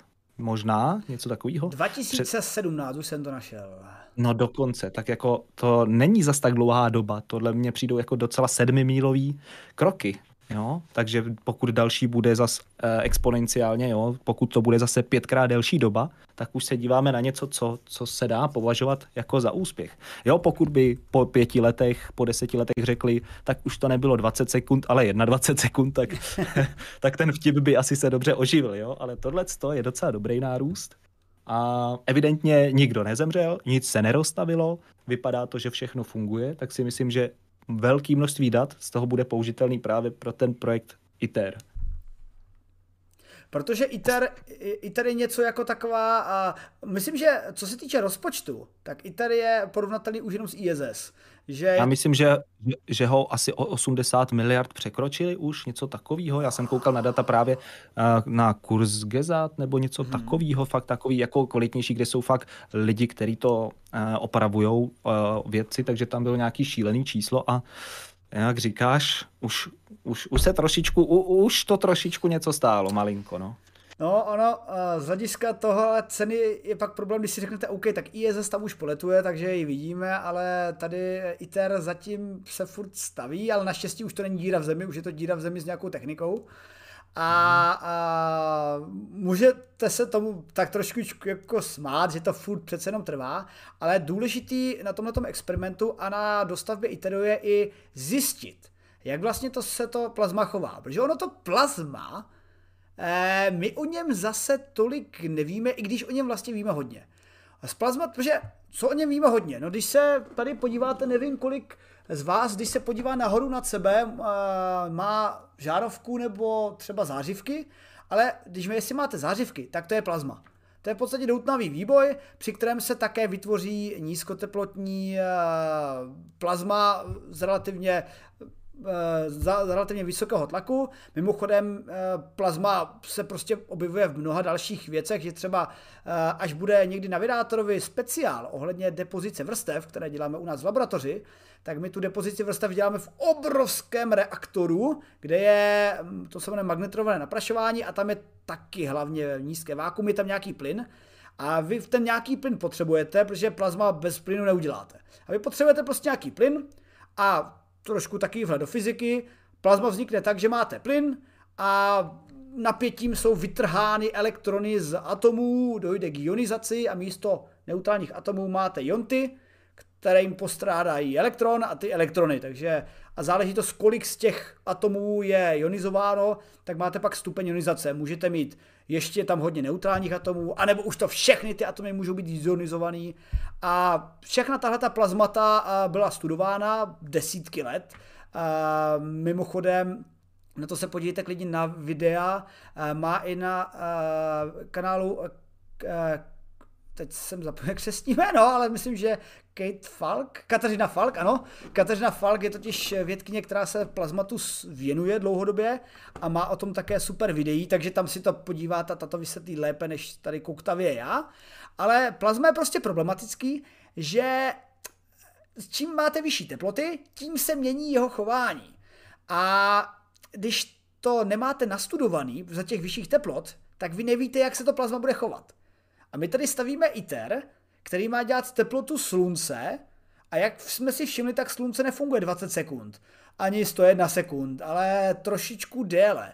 A my potřebujeme zjistit, jak dlouhodobě funguje vysokoteplotní plazma. A to je přesně ten důvod, k čemu jsou tyhle ty výzkumy důležitý. Protože díky čínskému experimentu jsme 120 milionů stupňů Celsia studovali po 101 sekund. Což už je čas, při kterém dokážete zapnout všechny přístroje, rychle něco naměřit, rychle něco změnit, rychle to zapsat do Excelové tabulky, zavolat všechny kolegy, až to po vás přeměří a máte měření. Takže asi takhle bych to zjednodušil. Tak. Já souhlasím, tam jenom, že ještě přidám, když říkáš to plazma, tak oproti slunci, tak ono je trošku podvodník, ono je trošičku napapkaný, má velký množství hmoty, takže mu pomáhá gravitace, že jo, s těma tlakama. My takový luxus nemáme, takže právě tam se to musí dopovat tou zvýšenou teplotou. A já teda nevím, nejsem expert teda na tyhle věcičky, ale udržovat v jakýkoliv nádobě něco, co má 150 nebo 120, já nevím, kde je až ten strop, na který cílej v ITERu, ale řekněme desítky milionů stupňů už nechcete držet jako v nějaký v bedně, v krabičce, ani v železný krabičce, jo, tohle už chce trošku používat mozek, no, takže tohle je pro mě jako nevědce, jakoby extrémní technologie, extrémní věda, řekněme skoro budoucnosti, když má prostě člověk, řekněme, kovovej donat s trochou magnetů a vytvářejí něco, co je prostě v podstatě slunce v hrsti, jo? Což je, trošku mi to připomíná Spidermana, jo? Co to byl ten druhý díl, jak on tam vytvářel si v tom hotelu, v tom pokoji v New Yorku to malé slunce, jo? Aha. Tak v podstatě tam jsem si říkal, jo, to je vtipný, to je sci-fi a tedy je téměř to samý, jenom s tím, že to slunce jako nebude tam ošahávat nějakýma klepetama, ale bude vyrábět elektřinu pro naše streamy tady, jo. Takže to je úplně pro mě nesmyslný. A já bych to pochválil, protože ať už se říká, že to bude za 20, za 30, za 50 let, tak si myslím, že pokud se tohle dá dokupy a vytvoří se z toho prostě reaktory fúzní, které budou napájet jednou celý svět, tak si myslím, že těch 100, 150 let se na takovouhle technologii jako vyplatí počkat, jo. Jo, že máme vynález elektřiny a oheň, tak takové věci taky jako asi nebyly hned po sobě. Když se na ně čekalo, jo, od ohně k elektřině, taky jsme chvilku čekali, tak zrovna tohle beru taky takový skok. Takže si myslím, že tohle je super. Já jsem měl tu možnost při Týdnu mozku v Akademii věd si ošahat. Tam měli z nějakého taky, asi, jestli měli tokamak, jestli měl tu jednu část, to je, já nevím, ono, jaký to má přesně název, vypadá to trošku jako donut. Jsou to takové stěny zakulocený s prostorem uvnitř, kudy právě dotýká plazma, která se toho nedotýká, jinak by se to rozstavilo. Tak jsem samozřejmě to musel ošahat, jako, abych byl trošku k tomu. A je to prostě neuvěřitelný. No. Navíc si myslím, že to může vyřešit naše problémy. Mnoho lidí je proti jadernému štěpení. Jo? A třeba nevím, jak jsou tady lidi znalí, ale jelikož tě sledují, to je streamy, tak jsou asi znalí. Já osobně svým divákům bych určitě řekl, jaký je rozdíl mezi fúzej a štěpením, protože to si myslím je další věc, proč se toho třeba by lidi neměli bát. Tak ono jde především fúze. O to, že v rámci štěpení vzniká radioaktivní odpad, který je prostě produkt, kterému se prostě nevyhnete a třeba štěpení se dá využít i k řetězové reakci, jak se bylo třeba zjištěno, když se to použilo na atomové bomby. A tak nějak psychologicky si řeknete, sakra, ale to štěpení je tak spojeno s armádní technikou. Fančmek si řeknou, že i ta fúze je spojena s armádní technikou, protože i fúzní bomby v minulosti lidstvo bylo schopno vyrobit. Tam je třeba zajímavé, že aby ta fúze v té bombě vlastně započala. Děkuji. No, povídej. Netoroid, jsem opraven v komentářích, děkuji, je to jsem hledal to slovo. Já bych se shodl na donutoid nebo koblihoid. No a když máte fúzi, nebo ta fúze v těch bombách fúzních, ta byla iniciována tím, že vlastně kolem byla nálož, která produkovala první stupeň energii štěpením, štěpnou reakcí, která pak dodala tu energii k té fúzi. Ale fúze má tu výhodu, že to palivo pro fúzi by bylo relativně ekologické, jestli to tak můžu říct, protože by byla využívána morská voda, která má dostatečný obsah deutéria, které by bylo používáno jako fúzní palivo. A takže to vlastně jede to na vodu, prdí to plyny, je to dobrý, když to zjednodušíme. Ale principiálně je i metoda, co by se nejhoršího mohlo stát. Podle všeho, jak sami vidíte, fúzi je tak problematicky, nebo tak obrovský problém vůbec započít, aby k tomu šlo. Zatím jsme schopni udělat fúzi s dodáním obrovského množství energie a fúze jako funguje, ale zatím nám neprodukuje energii. Takže ve chvíli, kdy vlastně cokoliv v té rovnici, při té fúzní, budoucí fúzní elektrárně vypadne, tak ta fúze prostě skončí. Nedojde k nečekanému obrovskému uvolnění energie. Dojde k uvolnění energie, když ta fúze bude fungovat. My samozřejmě, to je třeba další aspekt, který se vyvíjí paralelně, protože ta fúze dodá, až bude fungovat. Dobře, až bude fungovat tak, jak chceme, aby fungovala a bude dodávat energii, tak ty energii nebude dodávat úplně jako 5V baterka, ale celkem dost. A my budeme potřeba to někde uložit. A to klade další nároky na naši techniku, ale nebojte, to se zkoumá a na to taky můžeme dát někdy speciály ukládání. A do 30 let už to tady bude. No, 30 let máme čas, my materiálové věci, které se zabýváme tímhle, protože není kam spěchat. Ale minimálně v porovnání s jadernými elektrárnami, ty fúzní mají to palivo a mají tu výhodu, že prakticky, když se něco nepovede, tak ta fúze bude ukončena. A nedojde ke kaskadové reakci, protože fúze té kaskadové reakce není schopná. Slunce je, protože slunce má furt dodání té energie. A ta energie je dodána prostřednictvím gravitace. A vy nemůžete vypnout gravitaci. No ale vy můžete vypnout elektřinu, která je tou jiskrou, která to... A tu teplotu. Jasný. Takže tak. A doplnil bych... On už to Farky říkal, že opravdu neexistuje materiál, do kterého nalijete 120 milion stupňovité plazma, ani zvědátorský hrneček by ho nedokázal udržet. A to keramika je mimochodem samozřejmě materiál, který udrží nejvíc vysoké teploty, proto se používá na leccos, ale musíte použít prostě magnetické pole, takže to plazma není v kontaktu. Proto ten toroid, ten tokamak vlastně využívá to toroidní magnetické pole, které má ten správný tvar, aby umožnilo cyklování toho plazmatu, ale nedotýkání se těch povrchů. Takže, ale musím uznat, že je to přece jenom hezčí než nějak, jako v tom Spider-Manovi to bylo taky kulatý, o ničem, ale ten toroid je takový víc to bylo prostě slunce. Mně přijde, že nezbyly jim peníze na toho člověka, který dělá efekty, tak tam prostě plácli slunce a dali k tomu 4 nějaký železný tyče, to je jednodušší. Jo? Už jenom když vidím fotky, jak jsou studujou, testujou všechno vevnitř, tak prostě si říkám, to je pro ty, co nevědějí, obří hala, vypadá to jako obří kus železa, ze kterého lezou různý hadice a jsou tam různý další přívody a vevnitř to vypadá taky jak nějaký hyperdrive a pak, když se to zapne, tak ještě plazma pěkně svítí, nebo alespoň minimálně, co jsou ty ukázky jako vizualizace, takže... To takhle vypadá budoucnost. Ale máme tady takové 2 vtipné otázky, že co kdyby tu car bombu bylo nakombinováno štěpení fúze nějak zacyklit, jestli by to nebyl nekonečný zdroj energie. No to by nebyl, protože to štěpení dodalo energii pro fúzi, která jakoby byla vypuštěna ta energie, ale to byste tam museli mít zase ještě jako... To nedává smysl, abyste tam měli další náplň čeho. to byste tam museli dodat to palivo, takže z tohohle pohledu... By musel vždycky někdo přiběhnout s další bombou, jo, trošku rychle a zase odběhnout, jo, ale asi chudák by byl trošku na škvarek. No. Takže nápad dobrý, jo, to se cení, ale... Hele, Petřeka, když, jestli zítra se ti ozve naši východní přátelé, tak nebuď překvapený. Protože tento nápad ještě nikoho nenapad.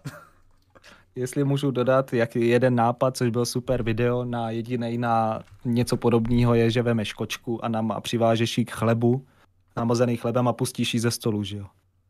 Chleba vždycky dopadne namazanou stranou a kočka na nohy a tohle se tak zacyklí, že prostě bude rotovat na místě a z toho pak musíš odebírat elektřinu.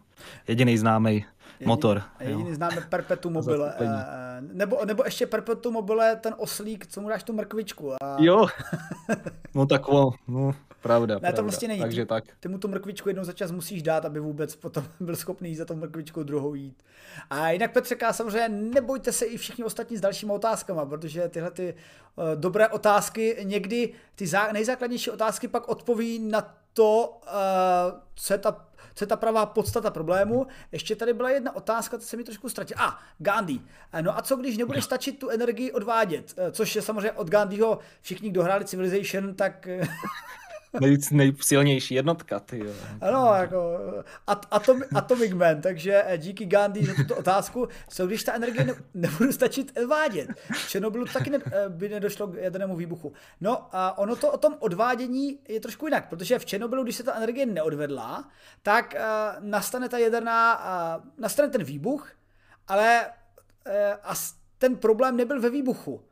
Výbuch v Černobylu, to byl ten problém asi ten nejmenší, jako fyzicky. Chyběl kus střechy, to byl jako problém z toho výbuchu. No. Ale jako. Já nevím, ale když jsem se díval na záběry, tak jako zásadně na našem kanálu nejsme političtí, ale když se podívám na výsledky výbuchu v tom našem skladu zbraní, tak ten byl větší. Ale, materiální škody. Tak, myslím. Ale jde především o ty následky, o ten únik radiace. A to u Fúze právě nehrozí. Takže kdyby se nejhůř stalo, nedej bože, že by to vybuchlo nějak, i když v podstatě fúzní věci se shodují na tom, že právě tomu bude zabráněno samozřejmě tím designem. Samozřejmě byste mohli argumentovat, ale to tvrdili v tom Černobylu taky. Ne, pravda. Ale ta energie, když bude odvedena, tak jako ona bude odvedena tím, že to plazma se třeba, co se může stát? Magnetické pole nebude efektivní, a to plazma se dotkne okraje. V tu chvíli, co se stane? No stane se, že ten cyklus se přeruší a nebude dodána energie, a to plazma se... Protože plazma je vlastně plyn a ten se rozepne. Takže co se stane? Může nastat... Dobře, jak říkám, vědci říkají, že tam budou samozřejmě nějaký safety measures, ale kdyby se to stalo a vybuchlo to, no tak to vybuchne. Ale nevybuchne to jak atomová bomba. Jako tam nebude... materiál na to, aby vybuchlo tak atomová bomba, ale tak to vybuchne a uletí tomu střecha, možná to bude větší výbuch než střecha, ale nebude Černobyl, nebude prostě dopadat radioaktivní spad roky potom, celá Evropa. No přesně takhle. Takže proto je to sen o čisté energii, který se nám možná jednou splní. Třeba i nám dvěma, jestli se dočkáme. No a mně taky přijde, že to je super věc, co se týče přechod na, řekněme, typ nějaký první civilizace, protože kdo se dívá na Kurzgesagt, tak ví, že energie se dá vyrábět z černé díry, no tak tam asi nejsme. Pak tady máme tu Dysonovou sféru, no tak to asi ještě taky ne. No a pak jako tady už moc možností není, kde se brát jako energii, aniž bychom jako rabovali přírodní zdroje, co tím myslím třeba uhlí nebo tyhle ty zdroje, aniž bychom měli, řekněme, jaderný štěpení, který je relativně nebezpečný a navíc, i když to je bezpečný, tak máme i ten radioaktivní odpad, který se musí zakopávat, jo, je to problém taky i potom, co už se to použije. A tohle v podstatě mně přijde, že to je další krok, kam se posunout a který jako nemá jako žádný moc jako negativní vlastnosti. Kromě toho, že to bude asi trvat, že to bude extrémně těžký a že to bude něco stát. Jo? Ale pokud to bude a posuneme se třeba 150 let do budoucnosti a každý stát bude mít několik z těch reaktorů, tak teoreticky, když bychom to přehnali, by mohla být energie zdarma, co se týče tohodle, když to řeknu blbě. Jo? Tak ono samozřejmě nebude zdarma to postavit, že jo? No, takže tam jde jen o to, že až se to povede, pokud se povede první, tak potom už to půjde rychle. To už nebudeme čekat dalších, řekněme, 100 let, než se, jo, pokud ten ITER ukáže, že bude fungovat a zapnou ho a pojede 100 sekund, minutu, den, dva, jo, pak předpokládám, že budou vypínat, testovat, jestli všechno funguje, ale pokud ho zapnou a pojede třeba půl roku v kuse, i kdyby jenom v tom módu, kdy nevyrábí energii, ale aby je byl udržitelný třeba sám sobě, tak si myslím, že to už bude takový ten přelomový bod, kdy se začne zase dít v tomhle oboru. Tak. To je takový můj názor. Jasně. Já bych v podstatě to ještě doplnil, že ono se v tom oboru děje furt něco, ale začíná se konečně něco dít v uplatnění tohoto oboru pro celé lidstvo a nejenom tím, že je to placeno z našich daní, jak by mohli někteří Já tímto takhle se dívám vždycky pohledem jakoby člověka, nebo snažím se na to dívat očima svých diváků, který třeba ani nic nestudujou, můžou mít jen třeba základku a jenom je to zajímá a nečtou si různý tyhle ty věci, nečtou žádný studie, takže z jejich pohledu třeba na to narazejí, jak říkáš jednou teďka v téhle zprávě, že tam vytvořila, řekne si, no jo, teď to bylo 2017, taky nějakou takovou teplotu udělali, jo, takže tohohle pohledu už i pro ty lidi, kteří to třeba ne, co je to zajímá, a i ty, co to nezajímá, tak to bude jakoby zpráva dne, že se k tomu dostanou. Já samozřejmě nebudeme dál rozpitovat kontroverzní témata, ale to je přesně takový to věda, když tě zajímá a když tě nezajímá. Nikoho taky ještě před 3 lety nezajímala věda kolem vakcinací a mRNA a teď to najednou všechny zajímá. Najednou je každý expert, chápu. Všichni najednou rozumějí tomu pro i proti. Ano. Mimochodem, přesně to jsem předpovídal, Petře K. se stalo, už nám píše Sir Alexejovičku z Něcov a chce se zeptat na nějaký zajímavou knihu na téma fúze, kterou bychom mohli doporučit. Drahý Alexejeviči, kniha o fúzi, kterou bych mohl doporučit. Hele, na něco mrknu a když tak hodím, jestli něco Farkyho nenapadne, a když tak hodím pod YouTube video do komentáře, ale určitě po něčem popularizačně vědeckém mrknu, ale jak už jsme řekli, ona ta praktická fúze, kromě té fúze, co známe na slunci, tak ještě jsme ji nedosáhli úplně, ale postupujeme dále. A hlavně, že postupujeme, to je důležitý slovo. To není žádná stagnace, nebo nedej bože chod zpět, že bychom zjistili nějaký, zatím jsme nenašli ty slepý uličky, nebo alespoň to tak vypadá, takže za mě, já teda se těším, aby to bylo za mýho života, jako aby když budeme mít elektromobily, které jsou tak jako hrozný, že na ně není energie, tak tohle by tomu trošičku pomohlo, no to jo, že bych to tam píchnul, takže to by pomohlo, s tím by se mohlo začít. Takovej fúzní reaktor na Marsu nebo na Měsíci by podstatně pomohl líp než solární panely, takže to jsou takový obory, kde na co by se tak krásně dívalo a to by byl každou chvíli objev. Když bys měl dost energie, abys to mohl do všeho pálit, střílet, mířit s tím někam, já s tím by si věci určitě vyhráli. Teď si mi připomněl tu vizi právě energetického požadavku různých oblastí, protože já třeba nevidím pak, že by ta fúze byla používaná pro fúzní bomby. Ty už umíme. Ale já vidím tu fúzi jako ten zdroj energie. Konečně budou moct Američani více aplikovat své gausovky. Jo, no. Protože ty žerou hodně a právě ten problém se zdrojem energie je činí v současnosti neúplně prakticky využitelnými, že třeba si pamatujete, že před několika lety už je to, bylo takovéto video, jak americká armáda vyzkoušela tu pravou kolenicovou gausovku. Jo, říkám to správně, jsou to ty jejich elektromagnetické zbraně, co vystřelou ty projektily. A teď jsem si na chvilku představil, jak letí meotar. Tak třeba pro toho, kdo neví, jo, to jsem taky koukal, ale zase mě mrzí, že tohle jsou prostě ty věci typu, jo, americký rozpočet $600 miliard, miliard dolarů, jestli to mají správně. Jo, já bych to radši viděl, jako kdyby NASA dostala tuhle technologii, to by mě zajímalo víc, jo. Přilepit to asteroid, který k nám letí, poslat tam nějaký stroj přilepit. Jasne. Fúzní reaktor by střílel jednou stranou, buď bychom asteroidu zamávali, nebo bychom ho lapli u Měsíce, vytěžili a všichni bychom měli ten Universal Basic Income, všichni bychom z toho zase dostali nějaký chechták a bylo by nám hej.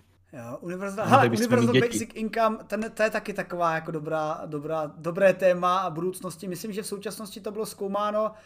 Ve Finsku to kdysi aplikoval na nějaké oblasti, ale pak to já jsem právě koukal a taky bych se přihlásil. No, tak. Protože já bych dělal pořád to, co dělám, na rozdíl od některých lidí, kteří třeba dělají třeba těžkou fyzickou práci, tak já si myslím, že mě by... Já bych asi jim nepomohl v tom výzkumu, ale oni by pomohli mě, ale doufám, že... To bude zajímavý. Jinak vidím tady raid, díky Iluminátore za raid a vítám tady všechny od Iluminátora a zrovna jste tak krásně přišli na poslední 2 novinky, nebojte, to hlavní si můžete dát ze záznamu, který jsme dokonce zapli 2x a ještě než mrkneme na poslední novinku, tak samozřejmě moje setrvačnost časová je někdy delší než krátká, ale díky moc Rudinovi a Gandimu 42 za obnovení subscribů a tímto jsem ani nepřekonal rekord poděkování za subscribe, který v rekordu myslím trval 1,5 hodiny při celém streamu, takže to máte za chvilku, kluci. Díky moc, že podporujete Vidátora. A pojďme, a vidíte, tak zrovna Mrskmen to dostane rekordně. Mrskmen to dostane v tu vteřinu, kdy ten subscribe dal, takže díky Mrskmene za subscribe a pojďme se podívat na poslední novinku.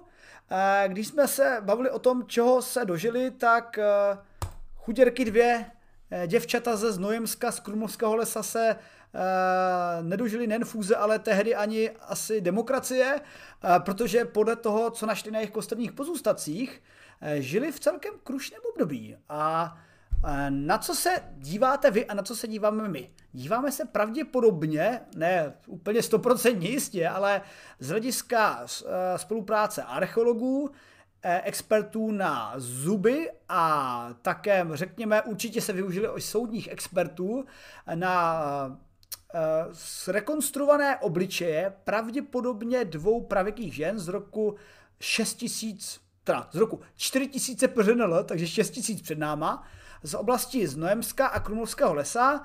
Jejich pozůstatky byly nalezeny v místech, kde byly v pravěku známé doly a našli jejich celé konsterní pozůstatky. Jednalo se o dva nálezy. Jeden ležel hloubce 6 metrů a ležela tam kostra starší 30 až 35 leté ženy a o metr pod ní ležela mladší žena, teda starší žena 35 až 40 let, která měla překvapivě měla ještě na sobě pozůstatky malého dítěte. A věci dělali genetické analýzy a zjistili, že pravděpodobně obě dvě ženy byly rodinně příbuzné. Překvapivě nebylo rodinně příbuzné to dítě. Takže bylo asi tak nějak adoptované. No a na těch ženách se našly důkazy, že úplně neseděli od rána do večera na Instagramu, že jo, Farky? No, někdo by to řekl, že to nebyly jemné květinky, ale v té době asi museli být taky součástí nějakého chodu tamní komunity a museli přispívat z výzkumu. Já teda jsem vždycky, jak to známe z pohádek, jo, chasník musí makat a jemné děvče pere, jo, a krmí prasata a podobně, tak tady mě docela překvapilo, že chudáci holky byly jemnější povahy, slabší, tak hurá kopat do díry, jo, zatímco ostatní budou jinde, že občas i ty slabší dostávali právě tu horší práci. Říkám to správně, jo? Že ta dělba práce byla ne úplně vyrovnaná, jo? Jak by člověk řekl. Takže tenhle výzkum je právě napojen i na právě archeologické poznatky, co o tom období víme v téhle dané oblasti, protože jedna teorie říká, že samozřejmě všichni musí přiložit ruku k dílu, takže když se válčilo, tak i ženy šly válčit, když se dolovalo, tak i ženy šly dolovat, ale v tomhletom konkrétním nalezišti v době 6000 před námi, tedy 4000 pořadnale, už tahle oblast byla známa jako, že nebyla spíš využívaná k těžbě, ale že spíš byla využívaná tak nějak rituálně. A protože zase jako nemáme úplně pozůstatky písemné, tak jako nevíme, jestli rituálně znamená, že si tam šli, že to bylo místní fitko, kde si šli všichni jako zasportovat, aby jednou ročně, aby vzdali hold tehdejší bohům, ale spíše se jeví, že ta oblast, protože to věci zjistili, nebo archeologové zjistili tak, že natěžené věci v této oblasti tam byly zanechány, že to teda nebylo jako vytěžováno, odnášeno a vyráběny z toho výrobky, ale že v té době, to byla vlastně doba bronzová, už se využíval bronz a tohle byl důl na kámen. A primárně ty kamenné vytěžené kvádry a ten materiál tam zůstával, takže nebyl odnášen a věci z toho usuzují, že se jednalo o rituální těžařské místo, což zní divně, já jsem třeba, než jsem četl na ten článek, o ničem takovém neslyšel, jakože proč si jdeš rituálně těžit, ale pak jsem si uvědomil, že stejně tady s kolegy s některými z četu hrají Valheim a také trávím čas tím, že přijdu k dolu a bavím se tím, že těžím, takže on to vlastně je podobný jak dneska. No. A ještě bych dodal, že ty lékařské nebo soudně lékařské nálezy. Pak byly zajímavé, že ty ženy se, nebo ta mladší žena měla výšku 149 cm, takže taková drobňučka a je fakt zajímavý, proč tam pro boha ona šla rituálně něco těžit a jestli to fakt jako nebylo i třeba, jako napadlo mě nějaký jako trest, že jako tyto křehké ženy možná byly ženy nepřátelského kmene a byly tam vyslány, aby si ten kmen, co je dobil, něco dokázal a třeba byli vlastně tou prací i obětovány pravděpodobně bohům jejich nebo něco takového. Ale to už se trošku domýšlím, ale archeologové se teda shodují, že se fakt jednalo o spíše jakoby rituální procesy, a tak narušují i představu, že v téhleté oblasti se jako ten kámen nebo ty zdroje těžily dlouhou dobu, ale že skutečně se v téhleté rané civilizaci jednalo o nějaké rituální charakteristiky, ale nás může třeba zajímat především to, kam až dospěla vlastně archeologie. A v kombinaci se soudní vědou, v kombinaci s lékařskou vědou, že jsme schopni ze starých nálezů určit tak trošku rodokmen, co se děvčatům dělo, minimálně na konci života. Nebo se k tomu alespoň přiblížit, no. Já osobně si myslím, že i z dnešního pohledu, a já teda naštěstí nejsem v té pozici, že bych byl v tomhletom znalej nějaký sociální vztahy v dávných dobách, takže ta blbost, pokud nějakou řeknu, nebude tak hrozná ode mě, ale že lidi se na to dívají, minimálně my, širší veřejnost se dívá z pohledu dnešní doby, ale to si myslím, že může být právě problém, jo? Že dřív to mohlo být úplně jinak, jak říkáš, mohly to být nějaký zajatkyně, který asi tam nebyli, jako aby tam byli na návštěvě a na dovolený, ale aby jako makali, aby si zasloužili nějaký příděl, nebo zasloužili to místo v nějaký té jejich komunitě. A třeba ten způsob, jako proč jako zrovna lezeš do díry, kde kopeš rituální kamínek s novorozencem, mně nepřijde zas tak jako úplně běžný. Jako minimálně ty asi teďka nevemeš svého synka, nepůjdeš dokopat pod důl s tím, že jako no co, tak to bude v pohodě. Jo? Takže myslím si, že to bylo, řekněme, trošičku těžší a mě spíš překvapilo, co jsou schopní lidi získat z kosterních pozůstatků, jaký byl styl jejich života, že řekněme, když se začali, co to je puberta, když začali růst výrazně, takže měli třeba nedostatek různých látek v těle, nebo naopak ke konci života zase měli toho dostatek, což mně přijde super. Mm-hmm. Že z toho se dá někdy odvodit i víc, než z toho, kde to tělo bylo třeba nalezené, že jo? Nebo v jaký poloze, nebo co měli v ruce. Jo? Takže když třeba je hrob a je tam rituálně k tomu přidaná nějaká mince a podobně, tak to je zajímavý, ale pak nastoupí těžká věda a zjistí se v podstatě celý život toho člověka, což může být někdy mnohem důležitější. Jo, když najdeš další komunitu takových lidí, tak se dá usoudit už, jakým způsobem třeba žili, což mně přijde skvělý. No a ta podoba teda, ta už je takový jenom bonus kočky, že se dostali, že se mluví zrovna o nich, dámy, protože vždycky si to představujem, že třeba starý filmy, tak náš moderní lidi, navlíkneš je do starých hadrů a je to to samý, že jo. Jo? A přitom jako tam mohly být, už jen třeba ta jejich velikost, výška, už člověka nenapadne, jo. Jak probíhala ta evoluce nebo ta změna, no, že jsme byli vyšší a podobně. Jo? Takže z tohohle, to mně přijde, že to ukazuje líp ten život těch našich předků, než ty filmy, kde navlíkneš do munduru, ještě ne ani někdy dobovejch, jo, jsou to věci, které jsou třeba 1000 let mladší a je to hotový. Je tam hlavně Kevin Costner nebo bůh ví jaká celebrita, to stačí. Takže tohle se mně líbí, tohle má nějaký, něco to nese, nějakou informaci, co jsme třeba dodnes nevěděli, alespoň teda já.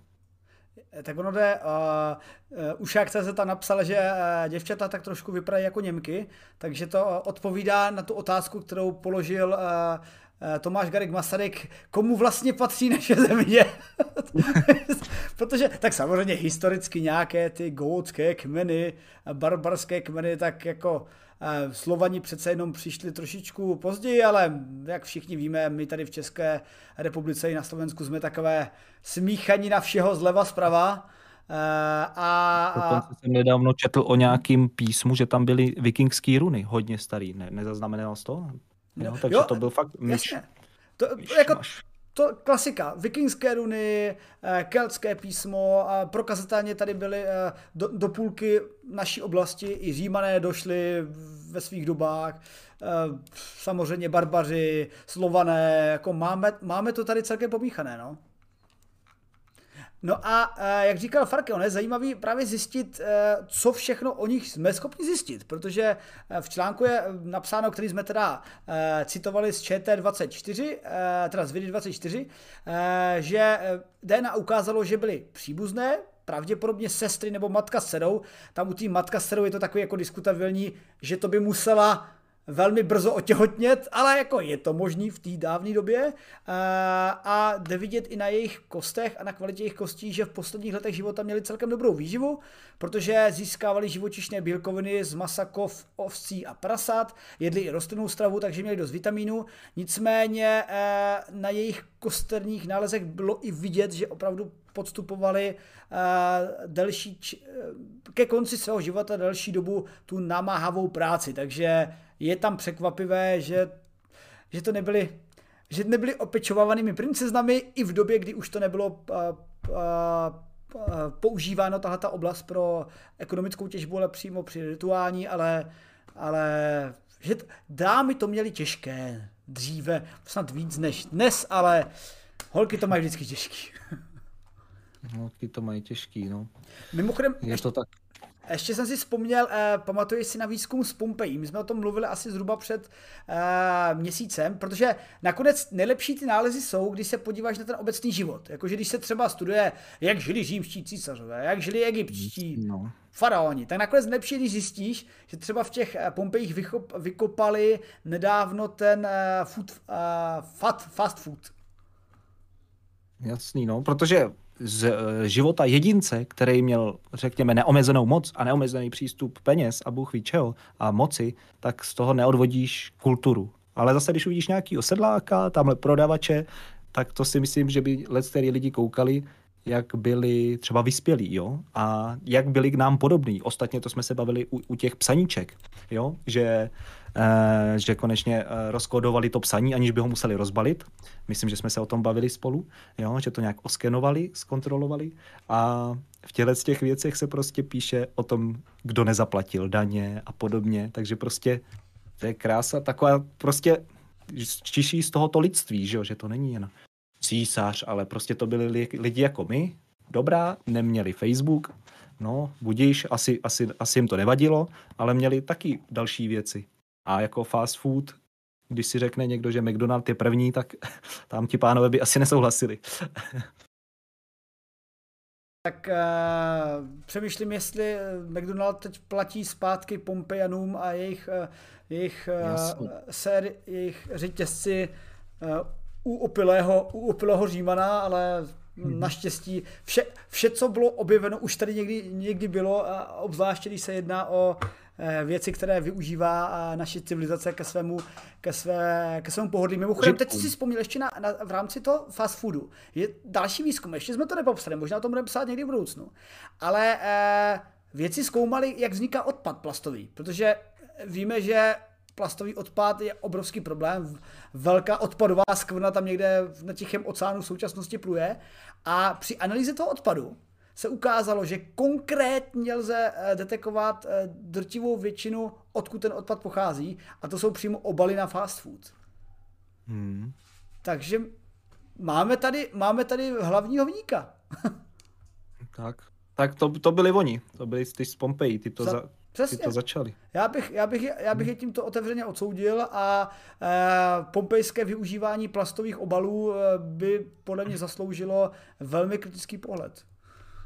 Hele, ale gratuluju. Plastový problém plastové doby je tímto vyřešen. Schodíme to na ty před náma a můžeme se pustit do důležitějších věcí.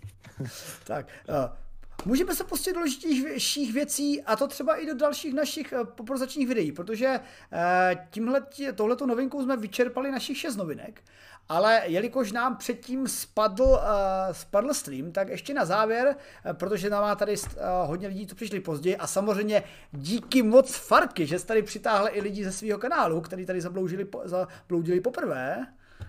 No to je dobře.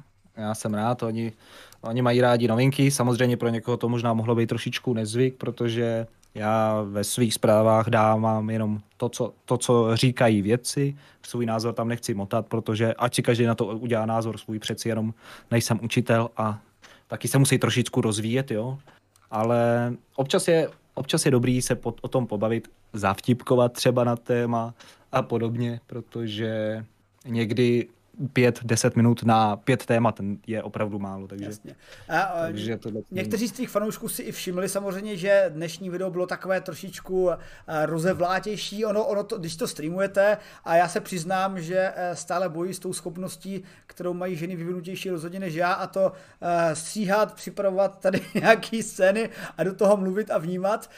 Ale nebojte, novinky z Vidátora, které tady jsme probrali, ale i které probíráme do budoucna, jsou vždycky schnuty uceleněji na našem kanálu YouTube Vidátora, a určitě tady párkrát skočila nějaká reklama v rámci chatu, jestli nezlobí náš bot. Potažmo textově můžete najít jak na Facebooku, tak na webu Vedator.org, a pro ty, kteří by náhodou přece jen neznali Farkyho tvorbu, tak znovu připomínám i pro ty nově raidlí, že Farkyho tvorbu najdete především na jeho YouTube kanále, nepletuli se. A máš to taky celkem nabito do budoucna, do dalších dílů, co? Mám a hlavně pořád se něco děje. Tohle je dobrá práce, když to řekneme takhle, jako práce na těchto informacích, protože se pořád něco děje. No. Povídej. Já jsem se teď podíval na ty thumbnaily těch videí a říkám si, proč všude píšeš ryb, a teď jsem si všiml, je to typ. Ryb, to je týdenní informační přehled, ryb je roční informační přehled, těch tolik není. Takže určitě si najděte Farkyho tvorbu, kde je to krásně jeho milým hlasem a krásným osvětlením dodáno, a u nás... Ne, já tam nejsem vidět, tam mě nepotřebujete u těch informací. To si musíte užít jenom tady. To je exkluzivně zde na Vidátoru. Díky za tu exkluzivitu. Takže přátelé, Farkyho fanoušci, vždy na Farkyho, především k Vidátorovi. Klidně odešlu třeba dnešní týdenní, protože to by se jim mohlo líbit víc. Tady jenom na YouTube, takhle v podstatě to je tomu podobnější tomu, co dělám já. Takový malý výcuc, řekněme v stravitelnější podobě, pár řádků, než třeba hodinový stream. Co mně přijde, že to by se jim líbit. Mimochodem, pokud vám nejen vadí naše obličeje, ale třeba i ta grafika a všechno, tak tohleto video samozřejmě najdete i na našich podcastech, protože na Vidátorovi se tak trošku snažíme být úplně všude. Takže ten tady sice v odkazu není, ale mrsknu ho pod video na YouTube, protože myslím, že na klasických Spotify a Anchoru a Apple Podcast tam také najdete naše krátká i dlouhá videa, nějak se sumírovaný do podcastu, takže nemusíte loadovat YouTube, který zažije hodně žere. No a já tímto zdravím Flafa a konečně si můžu sundat tento krásný úhledný klobouček. Pokud vás zajímá, proč jsem ho celou dobu nosil, tak je to proto, že samozřejmě podporujeme zdravou výživu. Jak já i Farky chceme žít zdravě a nenapadla nás jiná metoda, než to udělat prostřednictvím banánu. Který je mimochodem nejradioaktivnější ovoce na planetě, ale to je takový bonus. Tematicky jsem to chtěl k té fúzi, ale vlastně to k té fúzi není, takže dobře, to se úplně nepovedlo. A tento oslý můstek, nicméně, pokud vás zajímá reálný důvod, proč mám tento klobouk, tak se podívejte na kanál Flav.cz na nedělní vysílání, kde zjistíte příčinu tohoto veselého momentu. A předtím, než se rozloučíme, přátelé, bych chtěl moc poděkovat těm, co podporují Vidátora, protože pokud chcete podpořit naši tvorbu, která samozřejmě tady se může zdát moc divoká a jenom ukecená a povídaná, a teď to nemáte ani pořádně stylizované a systematizované, nebojte, máme, jak jsem říkal, na našem webu Vedator.org, máme ke každý novince články dlouhé, i citované, i pořádně odzdrojované, případně videa, a případně ji máme na podcastech, nebo na Insta, či na Twitteru, úplně všude. Takže za tuhletu práci samozřejmě se snažíme i některé naše vědátorské a vědecké autory a spoluautory odměňovat, potažmo za tyto ceny si zajišťujeme i lepší dosah, protože věda se musí šířit a mít lepší grafiku a třeba i lepší barevné lampičky, které taky stály pár... Které tady zajišťují nám všem lepší pozadí, hezčí. Ano, máme pak s Farkym to úžasné pozadí, které se vám tolik líbí. A poděkování patří už těm, co nás samozřejmě podporují, protože podpořit nás můžete třeba přes Patreon, Startovače.cz, nebo přes YouTube, nebo zde přes Twitch. Takže poděkování patří současným podporovatelům a patronům, kteřími jsou Goky 1980, Lanta, Karavan, Blueberge, Eiris, Lubomír, Štrajc, Štěpán, Daniel Kotorpa, Vidička, Vítě, Erl, Lapka, Tom Turek, Jirka, Klersodemeka, Cvrl, Zislav Cupa, Jakub Halama, Hakl 6, Hondra, Kiksa, Tomáš Zita, Den Samová, DJ Skamal, Floci, Nauci, Nihilipification, N. Filip Stočes, Tomáš Ben 83, Petr Hr, Tom Smerek, Lej.cz, Michal Drobník 09, Zdeněk Omelka, X9, Zoulach, Rásto, Gendra 42, Kopecka, Lucian Hav, Jan Kulítek 2000, Chrumova, Kateřina Mýval, In History, Lukáš Sobolí, Ucho, Zeusovo, spíš bych řekl Diovo, ale v pohodě, Olaf Svensson, Parádní banánová čepice, děkuji, Michala Nováková. A díky patří taky těm, co nás podporují na Twitchi, našim hardcore fandům, kterými jsou Gandhi 42, Slovensko, Zobolí, Ucho 33, Marvinčů 42, Uvaga Boreček, Tonabeka, Sanej, Tarinka, Chmelda, Skreten 97, Lukáš V66, Mrskman, Science Reveal, Petr Janečka, Martin Fenry, Zabítí Něžně, Atropod XD, IRT1, Martin Rota, Iluminátor CZ, Rudin 1, Luky Lukášek, Flav CZ, Gluteus Maximus, Vojda, Zdravostrana, Dave, Odmaba, SK, Ušák CZ, Streamlabs, bot mě taky podporuje, ICDF, John K3, Terry Fox, Ero 3RO, Ertlo Monopolon 82 a nějakou dobu už máme podporovatele i zde na YouTube a na YouTube vítám naše členy a podporovatele kanálu, kterými jsou Martin Ohlec, Miroslav Šindelka, Karel Říha, Matěj Urban, Jefferson Hope, Vektor, kolega z Dobré vědět a nově vidím, že i náš přítel Sir Alexejovič Kuzněcov, kterému pošleme za tu podporu nějaký odkaz na dobré fúzní knihy. A to je vše k dnešnímu pořadu. Můj potomek zvládl už... Spinka, zvládl jsi to skvěle, akorát jsi trochu rudej. Doufám, že to je jen tou lampičkou. Hele, není problém.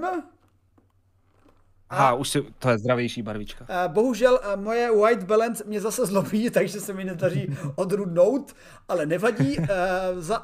Za barev diskoték a zvuku... už přestal brčet, takže snad žádný zvuk neslyšíte, se loučí Jeron, fyzikální podnotka Vedátora a můj dnešní host.